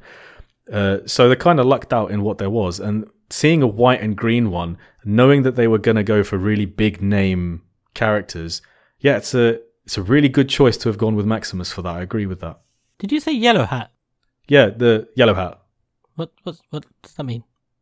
It's just a sponsor. It was um it was a sponsor that was the the main sponsor of one of the Nissan teams, and as a result, the car's entire livery was bright yellow. Ah, So the red one is the uh, the Motul Autech GTR. That's the prime one, and there's the Calsonic blue one, and the green one is the Team Kondo Advan one, which it says all over it Advan. So it's just the, then the sponsor, the title sponsor, gets gets its name just before the the team name. ah. See, you know me. My mine went to. Do you remember Jennifer Yellow Hat and Billy Blue Yeah, Hat? Roger Red Hat, Straight Roger away, I was Red Hat. thinking, is there a subline of Transformers I've missed? Because I need those. I never thought Roger Red Hat was going to find its way into into this podcast, but there you go. Should know anything's not really off limits, is it? So, uh, but no, I, I love Maximus. I think it's a really, as I say, really left field, really kind of unusual one. Uh, I can see why it's the one that appealed to you, Liam. Um, you know, just as it being so, so eye catching and everything. Uh, and I do think it's a cool one to get. If you were only to get one, even though you should get all four, really. Uh, if you were only to get one, it's a good one to go for, just because it's so distinct. Uh, but yeah, those little red blasters are a very cool little touch. The Transformers will return after these messages. Right, well, it's that uh, part of the episode where we talk about our sponsor. So we're going to do a little segment on that. And as ever, we're going to take a look at tfsource.com, who sponsor the pod. Thank you very much to them. Still sponsoring us after we made all those pipe and bone jokes a couple of episodes back. So you got to hand it to them, don't you? They're really uh, kind of, you know, they've not too flushed put us off by away that, yet. So that's good. I don't see any toilets on the front page this week. Yeah, no, I don't see it. I'm having a look there now to see what they got in stock, and no toilets there. Sorry, Liam. Have you bought them all? Yeah, yeah. I, I have a, a collection of toilets now. I love how we all gone straight there, like straight to the toilet humour. Yes. I'm sure they're thrilled to be known for that right now. Liam's the one that collects them, so what can you say? But uh, they got a couple of things in there at the moment that caught my eye. Actually, I noticed that they've got those um, uh, KFC Ape Face and Snapdragon, uh, Kingzilla and King Gorilla. They've done new cartoony versions of them, which is really kind of un- unprecedented. But uh, they've got those Yeah. up for pre-order. Yeah. Silver turned white. I know. It's Wheel like, that- invented. that- yeah, I know it's a bit simplistic, but that's the color that they realistically should have been to begin with. But it was, you know, kind of during that phase where KFC had a bit of a habit of doing just like weird colors on stuff. It's like they've got a great design, but we'll do it in silver instead of How the long has it been? really. Because they've got their hands full of all that chicken, haven't they? You know. Uh, man, when people make that joke every time, I'm like, okay, yes, Uh, I am the voice a of our silly name. listeners. That's what it is. Right. Uh, I d- it's been a long time. Yeah, it's been maybe five or six years. I guess. I don't know. That's mad. Maybe I'm exaggerating a little. Maybe four years. I don't know. I've not. I've not really kept. Oh, count, that's fine. fair. Four years is fine, yeah. Yeah, yeah. So that's, oh, that's mean- totally reasonable. Five. It's like last That's- week. That was where the line was. Five years. That was, you know, outrageous. But four, okay, acceptable. They've also got. Have you seen that um, uh, TFC toys? The repaint of their uh, their ST commander. Have you seen that one? The orange thing. Yeah, Do you know yeah, what I'm yeah. talking about? I think I sent a picture the other day. It's like a like a. I don't really know what's going on with it, but they've repainted it into orange and red and given it a new funky head. Um, which I Is that the one that's called Monkey King Sun Gokong? That's the one. Yeah, That's the that's the one. So is it related? Well, you said you didn't know. I was just going to say, is it related I've to no the idea. Monkey King story or something like that? Uh, Maybe. What is that? Is that a computer game? no, it's like a classic Chinese fable, isn't it? You know, Journey to oh, the is West. it? Okay. I honestly don't know. I'm Did you completely- never watch the TV show Monkey, like as a as a kid? I did. No? Yeah, see, because you're cool. We are the same person, so the same taste. No, no, don't you know? Uh, uh, Sixo and I are the same person. That, Oh, that's yeah, been sorry, established. Yes, that's the that's the running rumor, isn't it? So it's really just one of us doing voices on the. I keep wondering why I can't see you both through the metallic sheen on screen. oh no, I think all three of us is just one person, just putting on a. I'd do a little bit of a Nottingham twang every so often. Your secret northern roots. yes, indeed. Uh, but yeah, they got some nice stuff. What, what's catching your eyes at the moment? I just saw that they have the Generations Sandstorm in stock, and that was something I actually really wanted to get because I used to have that um, Desert Yeah, Ramjet the- prototype. Yeah, the test shot. So that that's still something I kind of like, and I also noticed the uh, the Puffer and Road Ranger. I was going to comment on that. That's super cool. I cannot believe they've done a puffer No, in War I- for I s- Cybertron. I still can't- and called it Or just- Puffer. Yeah, Yeah, yeah. Called it Puffer as well. It's mad, isn't it? So absolutely mad. I was really pleased to see that. Oh, we don't really need to go into it, but finally properly unveiled after all the nastiness with the uh, the initial reveal, which is just well, anyway, it's a whole horrible thing, isn't it? Do you know what's funny? They is they haven't actually announced pipes yet. Uh, they not? they're waiting for a second No, pipe. I don't, I don't think they've officially revealed pipes. but He's been leaked, but Oh, there's- right, I don't think we've actually seen it. This is the first time we've seen leaky, them leaky pipes. You say leaky pipes. Le- leaky pipes. It's all, it's all about that Ghostwatch pipes. Do you remember him? That's the toy I want. no, what's Ghost Watch No, no, literally no Oh idea what God. that's about. No, So, someone out there is just traumatized now. Now I've mentioned that. Is it a, is it a computer game? Is it a football team? yeah, indeed, yeah. Whole range of topics that I know nothing about. so there are it a- genuinely people now screaming, going, "Oh my god, not Ghostwatch!" They can scream away. That's fine. so, uh, but this is a sponsor segment, so let's get back to it. What's caught your eye, Liam? At the moment, um, I'm quite looking forward to the Studio Series toys. You've seen the Perceptor? Been seeing more things. Uh, Oh, yeah. yeah. that looks nice. Looks amazing. that looks, looks really good. It's got tank mode as well. So I, I keep seeing pictures. People keep posting of Retgar, uh, which of course they've got in stock at the moment as well. I think I've got And Redgar. He's great. That, that looks that looks incredible. That looks really really cool. Yeah, so there's a lot of those. Um, I think that's it at the moment. There's a lot of sort of upcoming Kingdom toys, Slammer stuff like that. I'm not sure Yeah. if he's up for pre-order yet, but I, I assume TF Source will have him when he comes out. Oh, they will do absolutely. Yeah, I did. I did notice that they've got uh, the Fans Toys Iron Dibots. Some of them coming back into stock as well, reissues, and that's Stomp. pretty cool. Yeah, Stomp was amazing. That's a Wonderful great toy. toy. really really good toy. Uh, but uh, they've also got the Soundwave, haven't they? TF Source because I saw them advertising it on Twitter, I believe. Yeah, what Fans Toys? Yeah, Is it a video game? yeah. Is it Something on the KFC menu? Is it Michael Aspel? No, no, Is it a feeder song? Yeah. all of the above.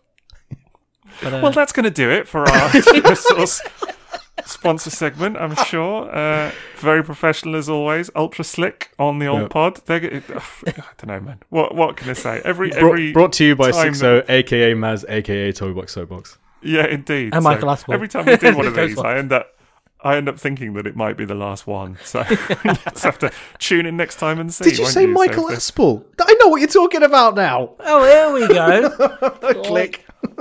Sorry. now you're going to have nightmares. Anyway, this has been our TFL sponsor segment, so uh, we'll we'll wrap that up there. Uh, hope you've enjoyed it. Thank you very much to them for sponsoring this lunacy. Uh, it's really very kind of them, and do check them out. TFSource.com, as uh, as we keep saying, they've got you covered for all your Transformers and third party needs, and some older stuff as well. It's where Maz bought all his GT toys after all, and uh, they do some old stuff as well. So yeah, do check them out. TFSource.com. Although now I'm thinking, is it Parkinson?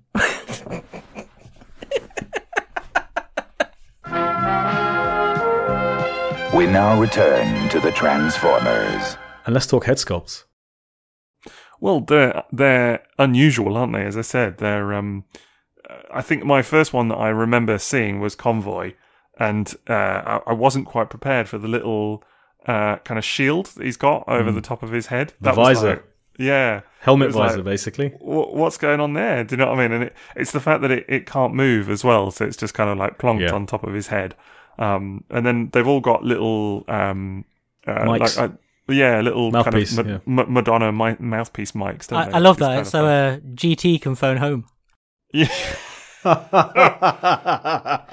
oh We, we, God. we shouldn't record it on a night where I have just come back from college. This is me now, just like. But didn't you, didn't you love that about how race themed it was? Ah! All right, let's let's let's give Sixo a chance to enjoy this. that got me, man. I don't know what to tell you. That got me. Well done.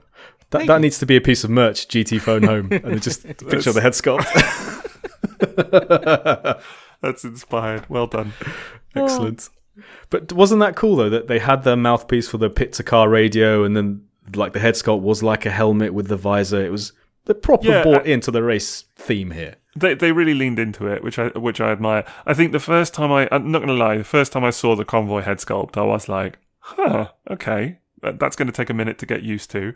Uh, I think the one I fell in love with immediately was Saber, which I think Yep. is super cool head sculpt. Um, really nice because it's it's quite clear what it's meant to be. Um, quite weird that it's Saber, not Star Saber, but it's got Right. Star Saber's head. So that's a bit Right. of a weird one. Um, because uh, who is it? I, I can't remember. Someone recently was really. It was during all the all the chatter about um, the the new HasLab Star Saber Victory Saber, and uh, I made a point about oh because they were saying oh you know we've we've never done any Japanese toys before, and it's like mm, you have though haven't you? Really like you've done a lot. Let's be fair, you've done a lot over the years. Uh, it's not even you know uh, anyway that's a whole thing. But uh, I was pointing out that there have been some uh, some other Star Saber toys as a, not to do with that, but just as a separate point, and mentioned the GT one, and someone was very quick to point out to me that it was supposed to be Saber, not Star Saber. I was Right. like, well, firstly they're the same guy, but that's let's put that in the bin for a second. Somebody's read But- too much of the TF wiki again. Yeah, I know, right? It's like such a pointless. It's like one of these. Oh, I don't know. It's the it's the whole kind of um like Jinrai splaining thing again, isn't it? It's just- Correctile dysfunction. yes, indeed, indeed. That's a Yeah. shirt with Pele. You've been, you've been waiting to No. get that one in. You've Not cool. Too soon. Been brilliant. That's the Halloween episode. Yeah. Um, but yeah, no, I, it's the fact that it's got Star Saber's head sculpt, but it is specifically meant to be Saber, you know, the smaller robot. Um, so that's just always a bit, a bit of a weird one for me. But I really love that head sculpt. I think it's super cool. The Maximus one is again doesn't look a lot like Fortress Maximus necessarily, but it's kind of got enough of a queue in there. I think it does. I, th- I think it's bang on almost. It's definitely the vibe. It's like we talked about Alternator's Mirage definitely not being accurate to original G1 Mirage, but the character was there. Sure. Uh, The, yes, I would agree with Evocative. that. The character's there. It's evocative. Yes, it's evocative. It's not. It's not spot on, but yes, it's got the right shape. It's got the eyes. It's got the little kind of thing, you know, the mouth. So there's enough there for you to go, okay. But I don't know if I if I just looked at it without you saying to me this is who it is. If I just looked at it, I don't know if I would get that it was Maximus. Um, but it's still pretty cool. But Megatron's a nice one as well. I think it's really convoy for me. That just took a minute, but I do like it now. yeah, I think that's my favourite one of the lot as well, is the Optimus one, because it's, you know, you're so used to seeing that same G1 Optimus head sculpt in very slightly different ways, but this one's, it looks quite different. It's got a lot, it's got the hallmarks, but without being that similar, if that makes sense. And it's just, it's nice seeing that in a different setting. It's got, because you forget sometimes how sort of like Japanese robot y the Optimus Prime face is. Like, you know, you know what I mean? Like when you see it in that, in like a slightly different context.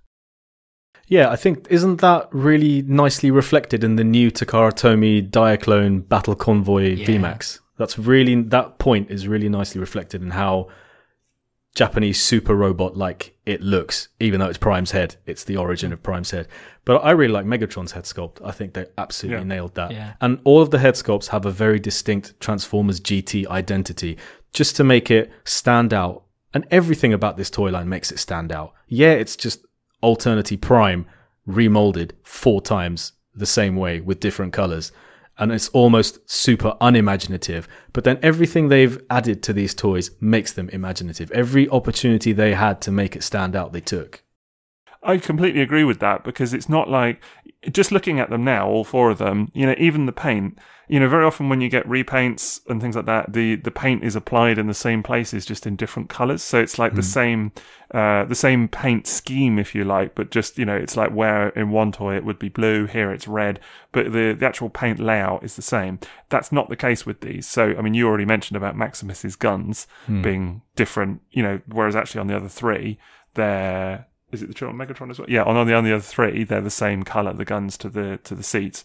Hmm. But you know, just looking at it now, like on Saber, for example, he's got little yellow highlights on his knees, whereas the others. Uh, actually, Megatron has red highlights on his knees, but the Maximus and Convoy don't have that.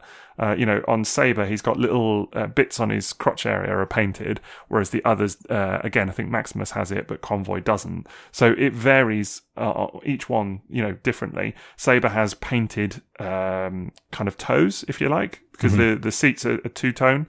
Uh, that's the only one that does it there. So again, it, there's just these are just examples off the top of my head, but there are numerous things like that across the four that are inconsistent. Uh, and I think that's super cool. And then, of course, there's the library, which, you know, really makes them stand out. Uh, but I just think, yeah, there, there was a lot of just an incredible amount of attention to detail with all Agreed. four of these. That yes, although it's the same to- toy essentially four times over and it's a previous mold, at no point am I sitting there going, Ugh, you know, this is a bit boring. That's that's one of the most striking things about these toys is to quote a hero of mine, they don't ever feel like they spared any expense, do they? Like everywhere you look with the deco, like the paint, it's Yes. everywhere it is, you feel like it's there for a, a purpose. It doesn't feel like you're looking at it going, oh, they've taken that off or they've moved, removed something that should be there. Like, I get that a lot with generation toys. If you look at something and you can see something should have been there, but it isn't, and you can see where they've skipped it for budgetary reasons. But here, no matter where you look, it feels everything feels purposeful and deliberate. It doesn't feel like anything's been left off. And it, even if it was, you wouldn't notice because there is just so much going on. Yeah, they've they've al- they've almost got that kind of um, that sort of hand painted quality to them. You know, that attention to detail. Like if so, if you said to someone, "Can you customize this for me?" This is the kind of level that you would imagine you might get back. Yeah, it's definitely a model kit level detail on that. Yeah. And uh, I mean, you mentioned them there, but got to reiterate how cool are seat guns on their own. Seat guns and seat feet and visor helmets with mouthpieces and it's hard to remember that all of these toys, these four, were not released at the same time. They were staggered. Hmm. So I think the last one came out in September. Maximus came out in September of 2013. So it wasn't like, um, oh, here we go. Here's all four of them. It's just another paint job on each one. Nothing to wait for. It's just formulaic because they weren't formulaic. The only thing they had in common was the base mold, which also we should mention had a really nice die-cast skeleton, you know, in there somewhere. There's a lot of premium. I mean, these came out the same time of Masterpiece. Masterpiece were like, no more rubber tires at this point. No more die-cast compare MP12 Sideswipe, which came out around the same time as these, and it's a different thing.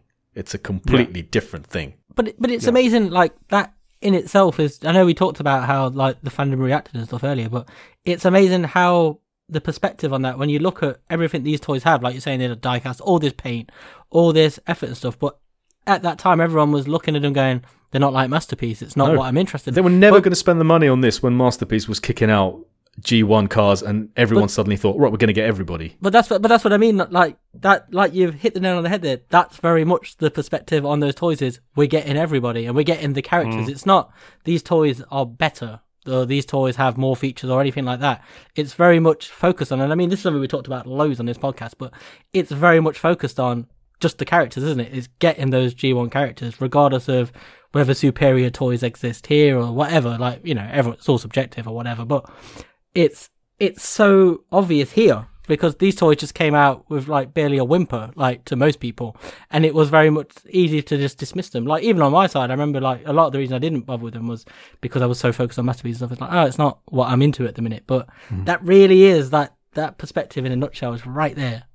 It super is. I I think the fact that you know two of them, well, certainly at least one of them, is a character that most people don't really identify with as well. You know that they don't really. I mean, maybe a bit more now with HasLab, but you know, it, even then, um, and I, and I think it's it's very telling. And I think you're right, Liam, that there's this thing now, isn't there, or there always has been, maybe about completing a roster uh, and wanting to see certain characters represented.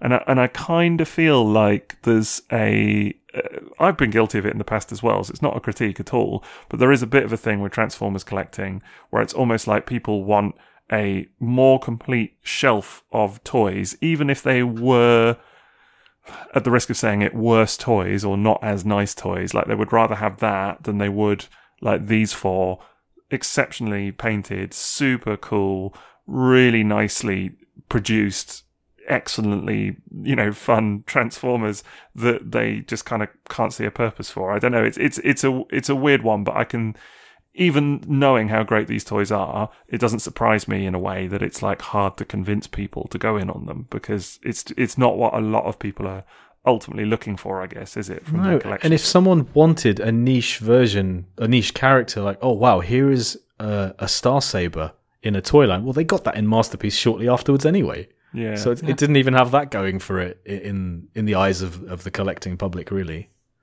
I think you've really just got to kind of commit to the bit with this. I think you've really got to kind of not, you know, put a lot of what you normally maybe look for in a toy line out of the window, um, and and just kind of go at it with like these are four super cool toys, really nice, the standalone thing.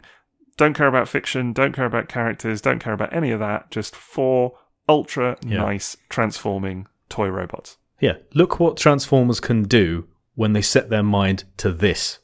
Yeah. And it's one of those toys. Like if MP1 had been the only masterpiece we'd gotten, that would have been another example of look what we can produce officially when we put our mind to it, and then you can appreciate it on that level. That's it. It's it's all about having those different shades, isn't it, of the toy line? It's always there's something for everybody, but it's about what they can do, and you know, like you say, when they put their mind to it. But it's just having completely different things that you can look at across like a whole scope or a range of things, and just go, "Wow, this is just so varied." Like, it's not all just one refining one design. It's there's so many different styles of toys, so many different approaches to different characters and all stuff like that. And it's how you get like the best stuff, isn't it? Is when they try different things. Like How luxurious do those toys feel in hand now compared to a, a majority of, of toys that we get now? I mean, Oh man, super It's- luxurious. night and day, night and day. Uh, again, you know, uh, if I was to compare it to something like you know, uh, Earthrise Prowl, or I I know I keep mentioning Earthrise Prowl, but you know that as an example, it's just no competition. There's no, there's no, but they're not, they're not the same thing. Ultimately, at they're all, not no. produced for the same audience, so No. you know maybe it's an unfair comparison. But as you said, even versus the masterpiece cars, you know, there's there's an element to to which. Um, you know, there's no rubber tires on those guys, no diecast typically. Uh, you know, these feel more luxurious as a result. You know, with the with the paint schemes and the livery and everything as well. Um, it's just no competition. I, I I think that's a lot of it though as well, isn't it? It's at the end of the day, they're not really comparable, even though we do compare them, but they're not really, are they? They're just completely different things of that stand on their own merits, and it's the same with masterpiece. Everything has its own merits, regardless of how much we try and refine that down to does it which one looks the most accurate to something else. And yeah, I think that's it's kind of a shame these Yeah. toys get lost in that, don't they? I think I think it's all a result of of people and and again we do it so I'm not critiquing but is there's a kind of need to compare everything isn't there to say oh Yeah. well which version's best and whatever else and I, I don't know the older I get and the more different toys I see from over the years I'm really kind of coming around to this thing of there's no real need to compare a lot of the time you know like it doesn't really matter definitively which toy is best Yeah. the point is is that you can have two versions of the same character that are completely different and they're both great you know and that's fine uh, you know even with stuff that's fairly similar you know even uh, even in like the realm of masterpiece you know third party where you now get like five different versions of the same character or whatever I, I, I still don't really feel this need to definitively say this one is better than this one you know a lot of the time because i'm like they if they you can have two different toys if they both do different things well that's kind of enough for me. You know, ultimately, yes, you probably want to decide which one you're going to keep or not, but with this, with this, you don't even have that. You know, they can just exist as a little separate offshoot thing, their own kind of cool little niche in your collection, and it's just fantastic.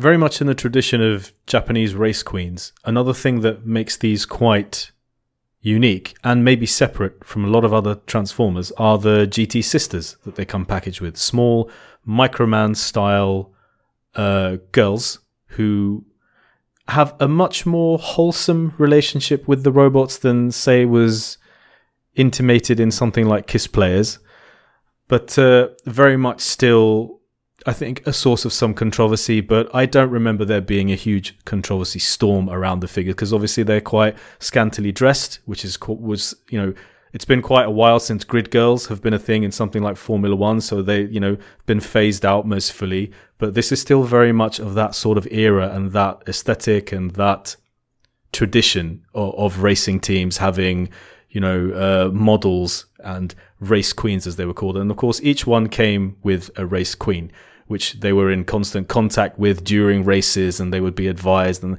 and they had their own little personalities as well that were detailed in the paperwork so how did you guys find the inclusion of these figures did you did you interact with them much hundred percent stayed in the box on both occasions. I can tell you. Uh, I think you know the first time round I did look at them and just kind of go, "Well, what's this about?" But I mean, they come with little extra hands and things like that, Mm-hmm. don't they? Never used any of that. That all just stayed in the bag.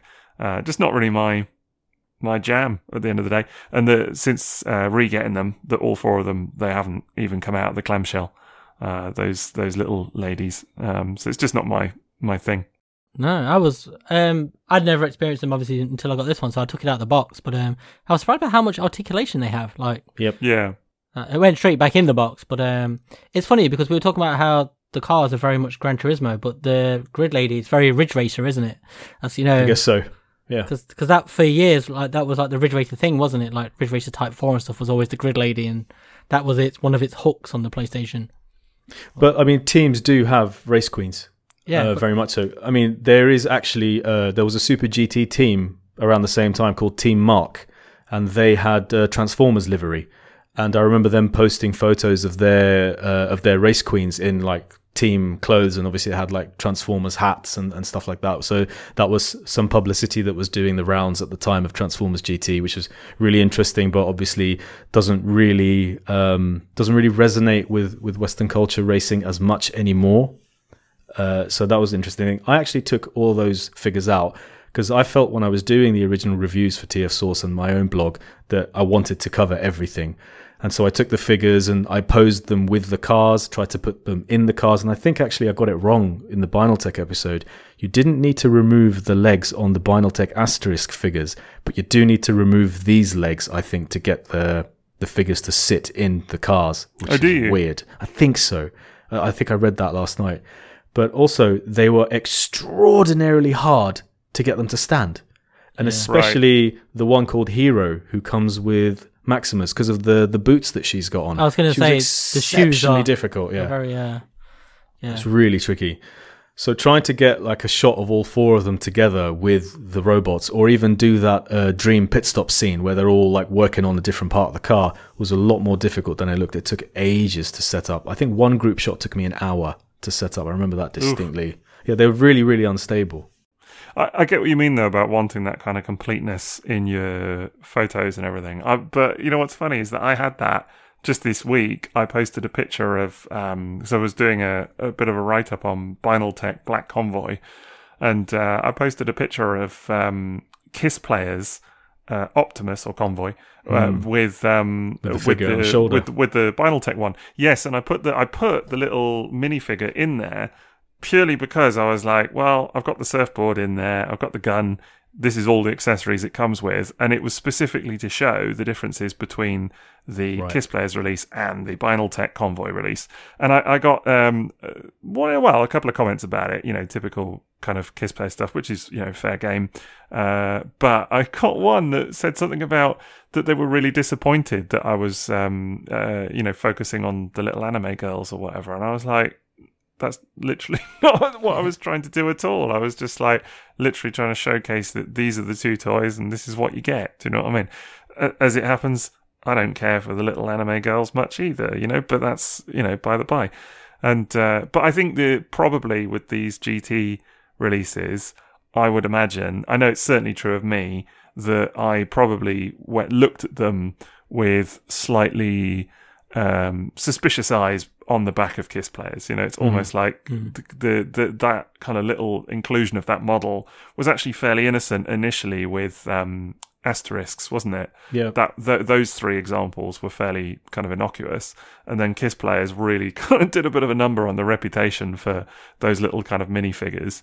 Uh, and I would imagine as I say, certainly with me, I think you know that's you're kind of a bit clouded, aren't you, when it comes to that thing now? Yeah, and actually, I think I'm mistaken in saying that it's so distinctly Eastern culture because actually, now that I think about it, I went to a European GT race at Silverstone in 2011 or 2012, and all of the individual race teams had uh, had girls uh, dressed up in the team livery in exactly that type of clothing in order to stand out and in order to attract customers there and for photographs and all that kind of stuff. They actually had that uh, around the time of the release of Transformers GT. So back then it was it was still very much a global thing in motorsport. So it's actually not fair for me to say it was just focused in Japan and that was a cultural thing there. It was a motorsport thing. It's a very American thing as well, isn't it? Having like you see that sort of NASCAR stuff where they always have women and stuff. You say that like old wrestling and boxing and stuff like that, wasn't it? Like in the nineties. E- even mm, MotoGP, which is, goes all around Europe, very very popular sport. You know, it wasn't that long ago that they were abandoned, so it was nearly all forms of motorsport. So it was not like region specific. So I, I can understand why they included it. It was for the sake of completeness, and and maybe it's not viewed the same way. So. It's very different to Kiss players, and I think it needs to be established that that was not the reason that these were included. It, it, it's a distinction that needs to be made in defense of these toys. I think. Yeah, I, I found it very uncomfortable. Still, I like I don't know, it just felt a little bit creepy and weird. But there's so much articulation's gone into them. They've they've put a lot of work into. Are they based on anything? Is it like Microman or something like The that? Microman style figures, yeah. Yeah. Yeah, they, they, I, I've never compared them, but I only have one little Microman figure. I think. No, no, I've got a couple actually. But From Magnificus, you should have one with your Magnificus. I've got the one with too, Mag- yeah. Magnificus, yeah, but I've got a couple of others with um, the um, uh, what's it called with the Action Master Prime Oh, yeah, Microman your repaint that I've present. got. Yeah, indeed. So I've got those as well. Uh, but they- I think that the actual Microman figures might be a little bit bigger, Mm-hmm. but they're they're very much of the same style. And one other toy that will actually no, there were two other toys that were released in Super GT under that banner. I tell a lie, three other toys actually, and uh, all three of them pretty difficult to find. The first one was the Legends class figure, which was called Safety Prime. So it was like the safety car that comes out and starts the race or slows the cars down if there's been an accident in a completely different scale to the main toys. Obviously, it's this tiny little Legends class Prowl figure that they painted up. And this was given out to kids on grid walks or pit lane walks during race days of the Super GT race series. And when these first came out, I had an eye out for these because I knew this would be a tricky one to get. And they were everywhere for about two weeks on Japanese sites. And then that was it. And then they started to escalate in price £40, £50, £60. Oh wow. And uh, I think you can still get them today if you keep an eye out, but way more scarce today. And I can understand how people who went and bought the cars, the main cars, would have had zero interest in this. But I wanted to complete this line as the first ever line I completed. And it was the first ever line I completed toy wise.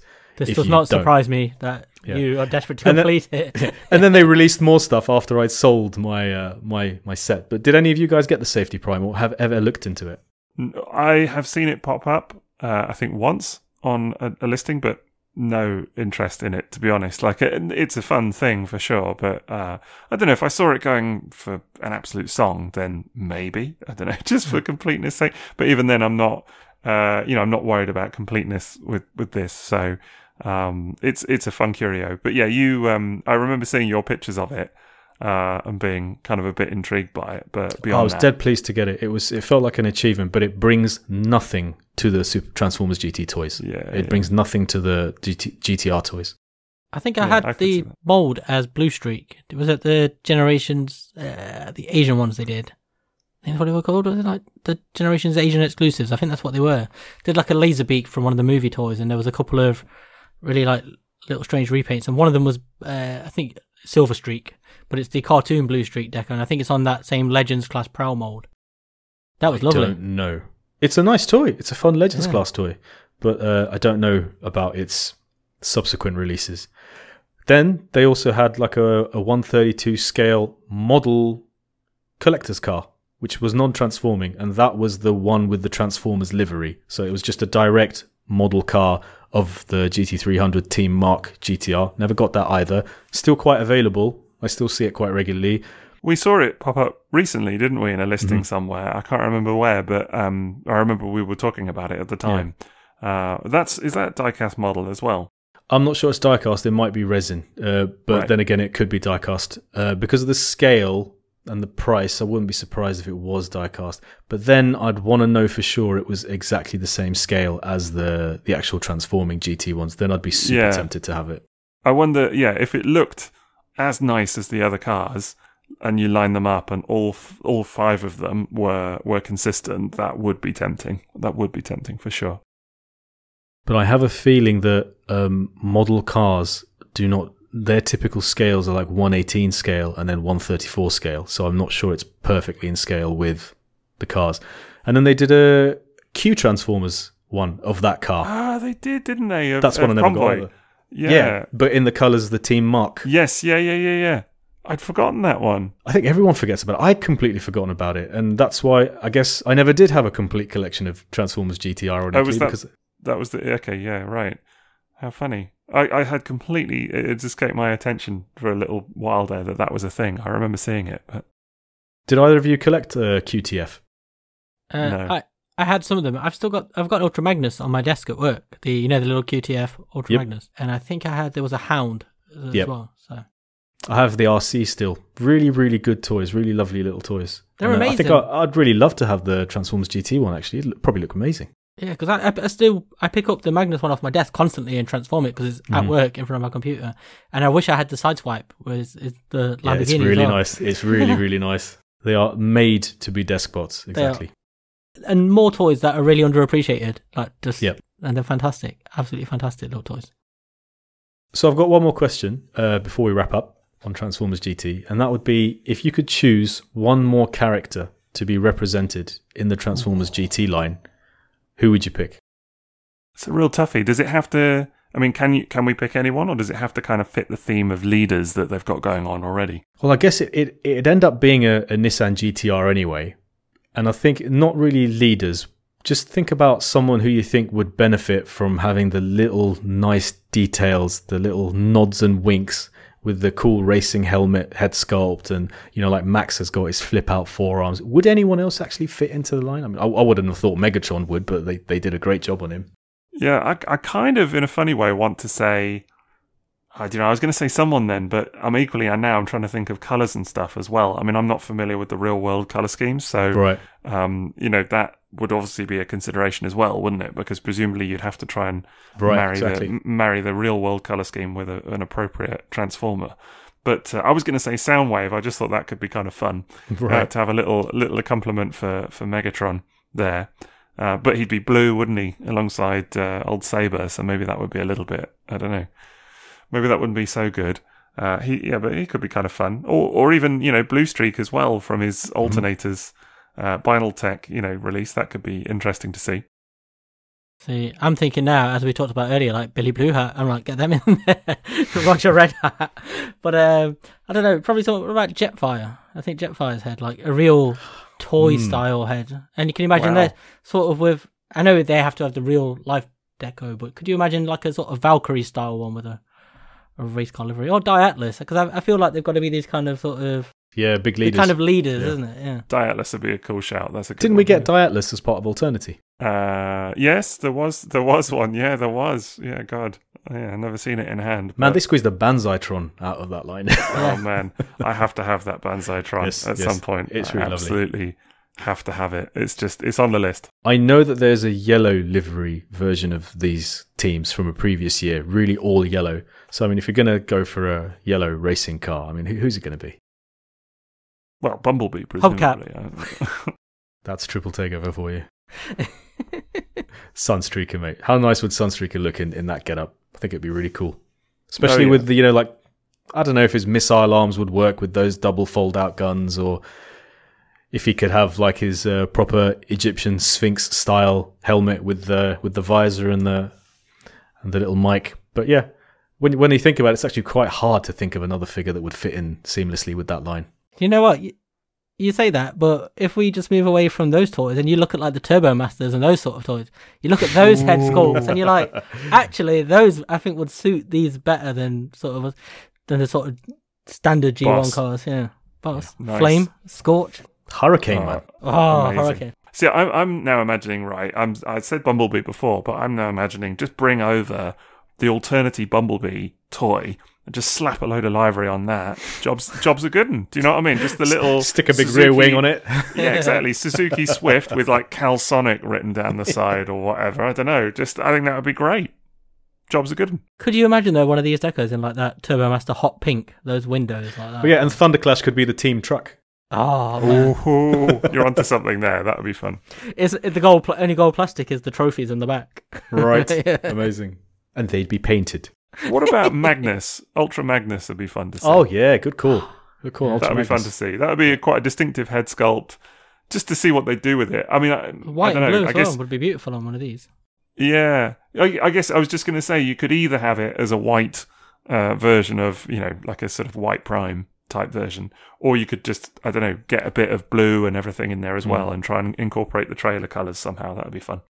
They did have um, a test car for the series before uh, all the liveries went on, and that was just been all black. I mean, I was amazed they didn't just do like a Nemesis Prime because that Yeah. was an existing livery and it could have just been an exclusive and would really have easily worked at a time when getting black repaints of Prime was definitely an established thing. Yeah, and they'd done it in alternity, so it's sort of a it was a bit of a given, really, wasn't it? But it is such a shame they didn't do more because I'm just looking at them now and they're so beautiful. And just the idea of having yellow one, when you said about a yellow color scheme, I was mm. like, oh man, I would love that to be a thing. Yeah. Absolutely love that to be a thing. I'm just amazed I have a transformer on my desk with Sega written on it. Like, how cool is that? That's just such, such a neat little thing. The the I mean I know we've talked about it earlier, but the livery and stuff is so cool. And one thing actually that I've never really kind of thought too much about, but I definitely do appreciate is um it's pro- it's probably like most noticeable on Saber actually is the way that when the chest collapses, that the the livery meets in the middle, you know, and you kind of cut a bit of the word out, which I think is super cool. So it goes from being Bridgestone across the the front of the car to just being Brie uh, on on uh, on his on his chest and then and then you've got Ridgestone at the bo- at the back just behind it, which is it's just kind of fun the way you get those sliding panels with livery kind of being cut in half and things. I think that's really kind of it's very neat. I love it. That really reminds me of when Make Toys Downbeat came out and they wanted to put repros, repro labels on it to say Martini Porsche, but then, you know, the way that Downbeat transforms was quite similar, wasn't it? That its chest would collapse. So Yes, that's Ah, true. I think that's the one I'm, I'm trying to think of. I was, I've been racking my brains for ages trying to remember which sort of masterpiece style car was the one where the middle sort of moved and it shrunk, and it's that one. It was it's downbeat. Yeah, it's it's a good shout. It's downbeat, but it was done here before it was done anywhere else. I think wasn't it that that specific gimmick? That was a a very unique thing at the time.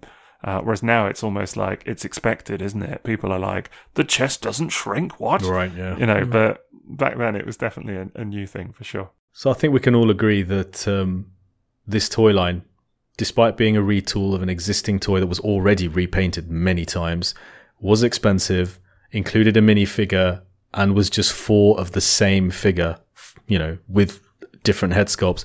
That there's actually uh, a huge amount to appreciate once you've got one of these in hand. And I, I don't know a single person who finally splashed out on these and was not blown away. I, I don't remember anyone being disappointed with a purchase of this line.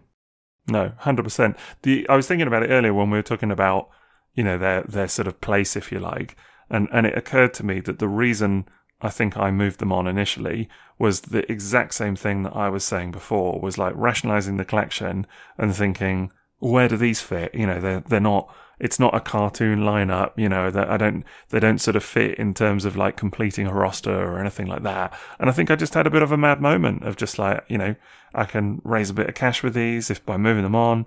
And but I miss them so much. Do you know what I mean? And they're just fantastic. They are toys now. Having them back again, I if anything appreciate them more 2nd mm-hmm. time around, just for for knowing you know the absence of them. Uh, but they're toys that I continuously go back to, even just picking them up, just in a rare moment of just like holding them. Have a sniff. now. Yeah, yeah, having a having a good old sniff and really kind of get your nose in there. You can dangle it from the mirror in your car, aren't you? It's like with a little air freshener. Sure, yeah, maybe, no. Uh, but, no, just really kind of just picking them up and just appreciating them, just looking at them, uh, and you know sometimes transforming them and, and everything as well. They're just a joy, just from start to finish. There's really nothing not to like about them. And how much fun have you guys have photographing them? Loads. I remember, like, when I found out you'd both sold them, it wasn't that long ago because nobody talks about them and they don't really come up. And they're toys I associate with you guys so strongly. Like, I just assumed you still had them. And I remember, I think it was after that episode when I said something to Sixo and he was like, oh, I haven't got them anymore. And then you said the same. And it's like, I just, when I think of these toys, it's like, with Maz, it's Sunstreaker, Jetfire, and then probably these toys because I just remember those photos, looking at those photos you took and those articles you wrote about them so many times. Well, those articles didn't do particularly well. And, you know, not a lot of people read them. And I, I looked at the analytics on my own blog because I did a, another article on my own blog. And I just stopped talking about them after a while because it just became really clear that people didn't want to hear about them. They weren't was- that interested. It was still real to me, damn it. So we're gonna we're gonna have great fun looking at the podcast stats over the next couple of weeks. Is that what you're saying? It's just me listening to it over and over again. yeah, exactly. Yeah, there's been that many listens, and half of them are all Liam. oh, yeah, because Liam listens to the episodes, doesn't he? We've Oh yeah, established all that, the time. we? Yeah, yeah, he regularly listens back to them. So, uh, but yeah, no, I, I, I agree. I, I need to take more pictures of them soon. I'm Mm. thinking that maybe a little video might be might be a fun. they deserve fun it, don't they? It's, Yes, definitely. Video needs to be on your list of things to do. Yeah, yeah. I've got nothing else to do. They they really are so underserved by nothing. everything. Yeah. Did you say you've got nothing else to do? Yeah, it'll keep Yeah. you off the streets, mate. Yeah, indeed. You know, I'm just sat around, just you know, chatting to the cat. Otherwise, that's it. So better better get on with that. But ever since the butler quit, yeah. Transformer Super League. That's all for our discussion on Transformers GT. Uh, hope very much that we've been able to raise some awareness for what is one of the most underrated Transformers projects and lines of the past two decades, in, in our opinions. And uh, don't all rush out to buy them at once. I, I, still need to rebuy them, so please, please keep me in mind. And uh, over to Sixo well, of course, it remains to say a uh, you know little another little note about our Patreon. Uh, and uh, you know, I know we bigged it up at the beginning there, but if you haven't checked it out yet, then please do because there is a lot more content on there than just this, uh, you know, sort of regular episode that we do every two weeks. So you can get access at our top tier to plenty of exclusive minisodes. We're up to what? How many of them have we done now? Six or seven? I can't even now, remember. yeah. Six, isn't it? Yeah. Uh, soon to be seven. There you go. Next week. And uh, yeah, you know, we're, we're pumping out new ones all the time. So if you sign up today, you get access to all those six episodes. So that's like a whole boatload of extra content just right off the bat from today that you could be getting if you're not already sick of hearing us talk. Uh, but there is other stuff on there as well. So you do also get early access to episodes. So you might be listening to this episode via early access if you're on Patreon. Uh, you know, it goes out uh, sort of like half a week early or whatever. But there's also deleted stuff on there and, you know, access to voting for things and, and our love and attention. How's that? You just get a lot of that as well. And, uh, and, and big thanks. And a beautiful thank you from us. Yes. Yeah, Indeed. That's that's a good point. So anyone in the Sixo's Butler tier gets a shout out on the pod.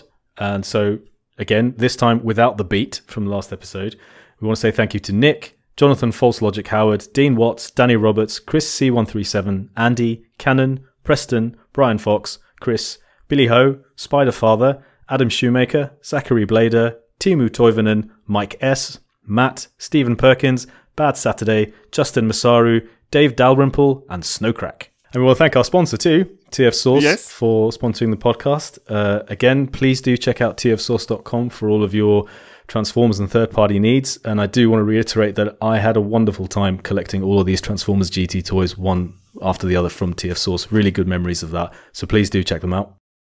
And if you've got any money left over after you've uh, checked out TF Source, then maybe have a look at our uh, our Redbubble as well. Plug plug, uh, because again, you can get leggings on there, socks, coasters, mugs.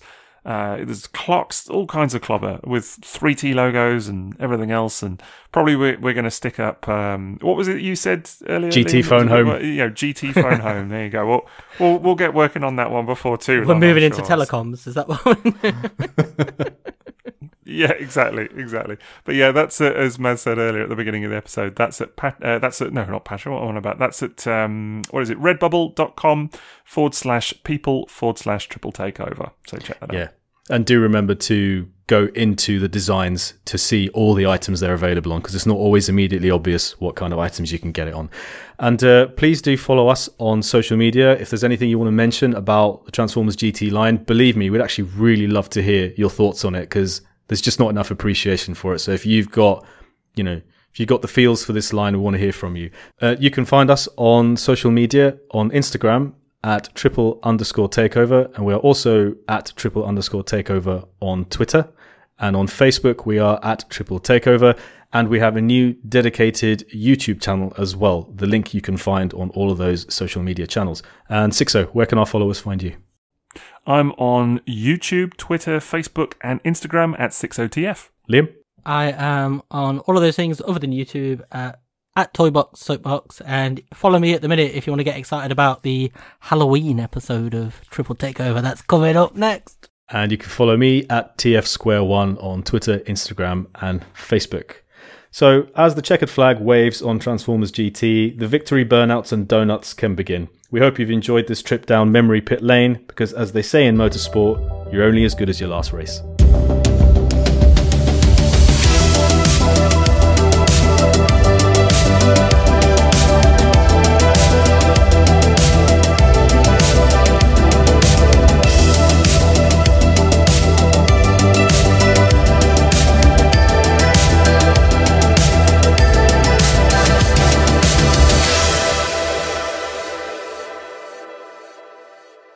I like crunchy. I like crunchy biscuits.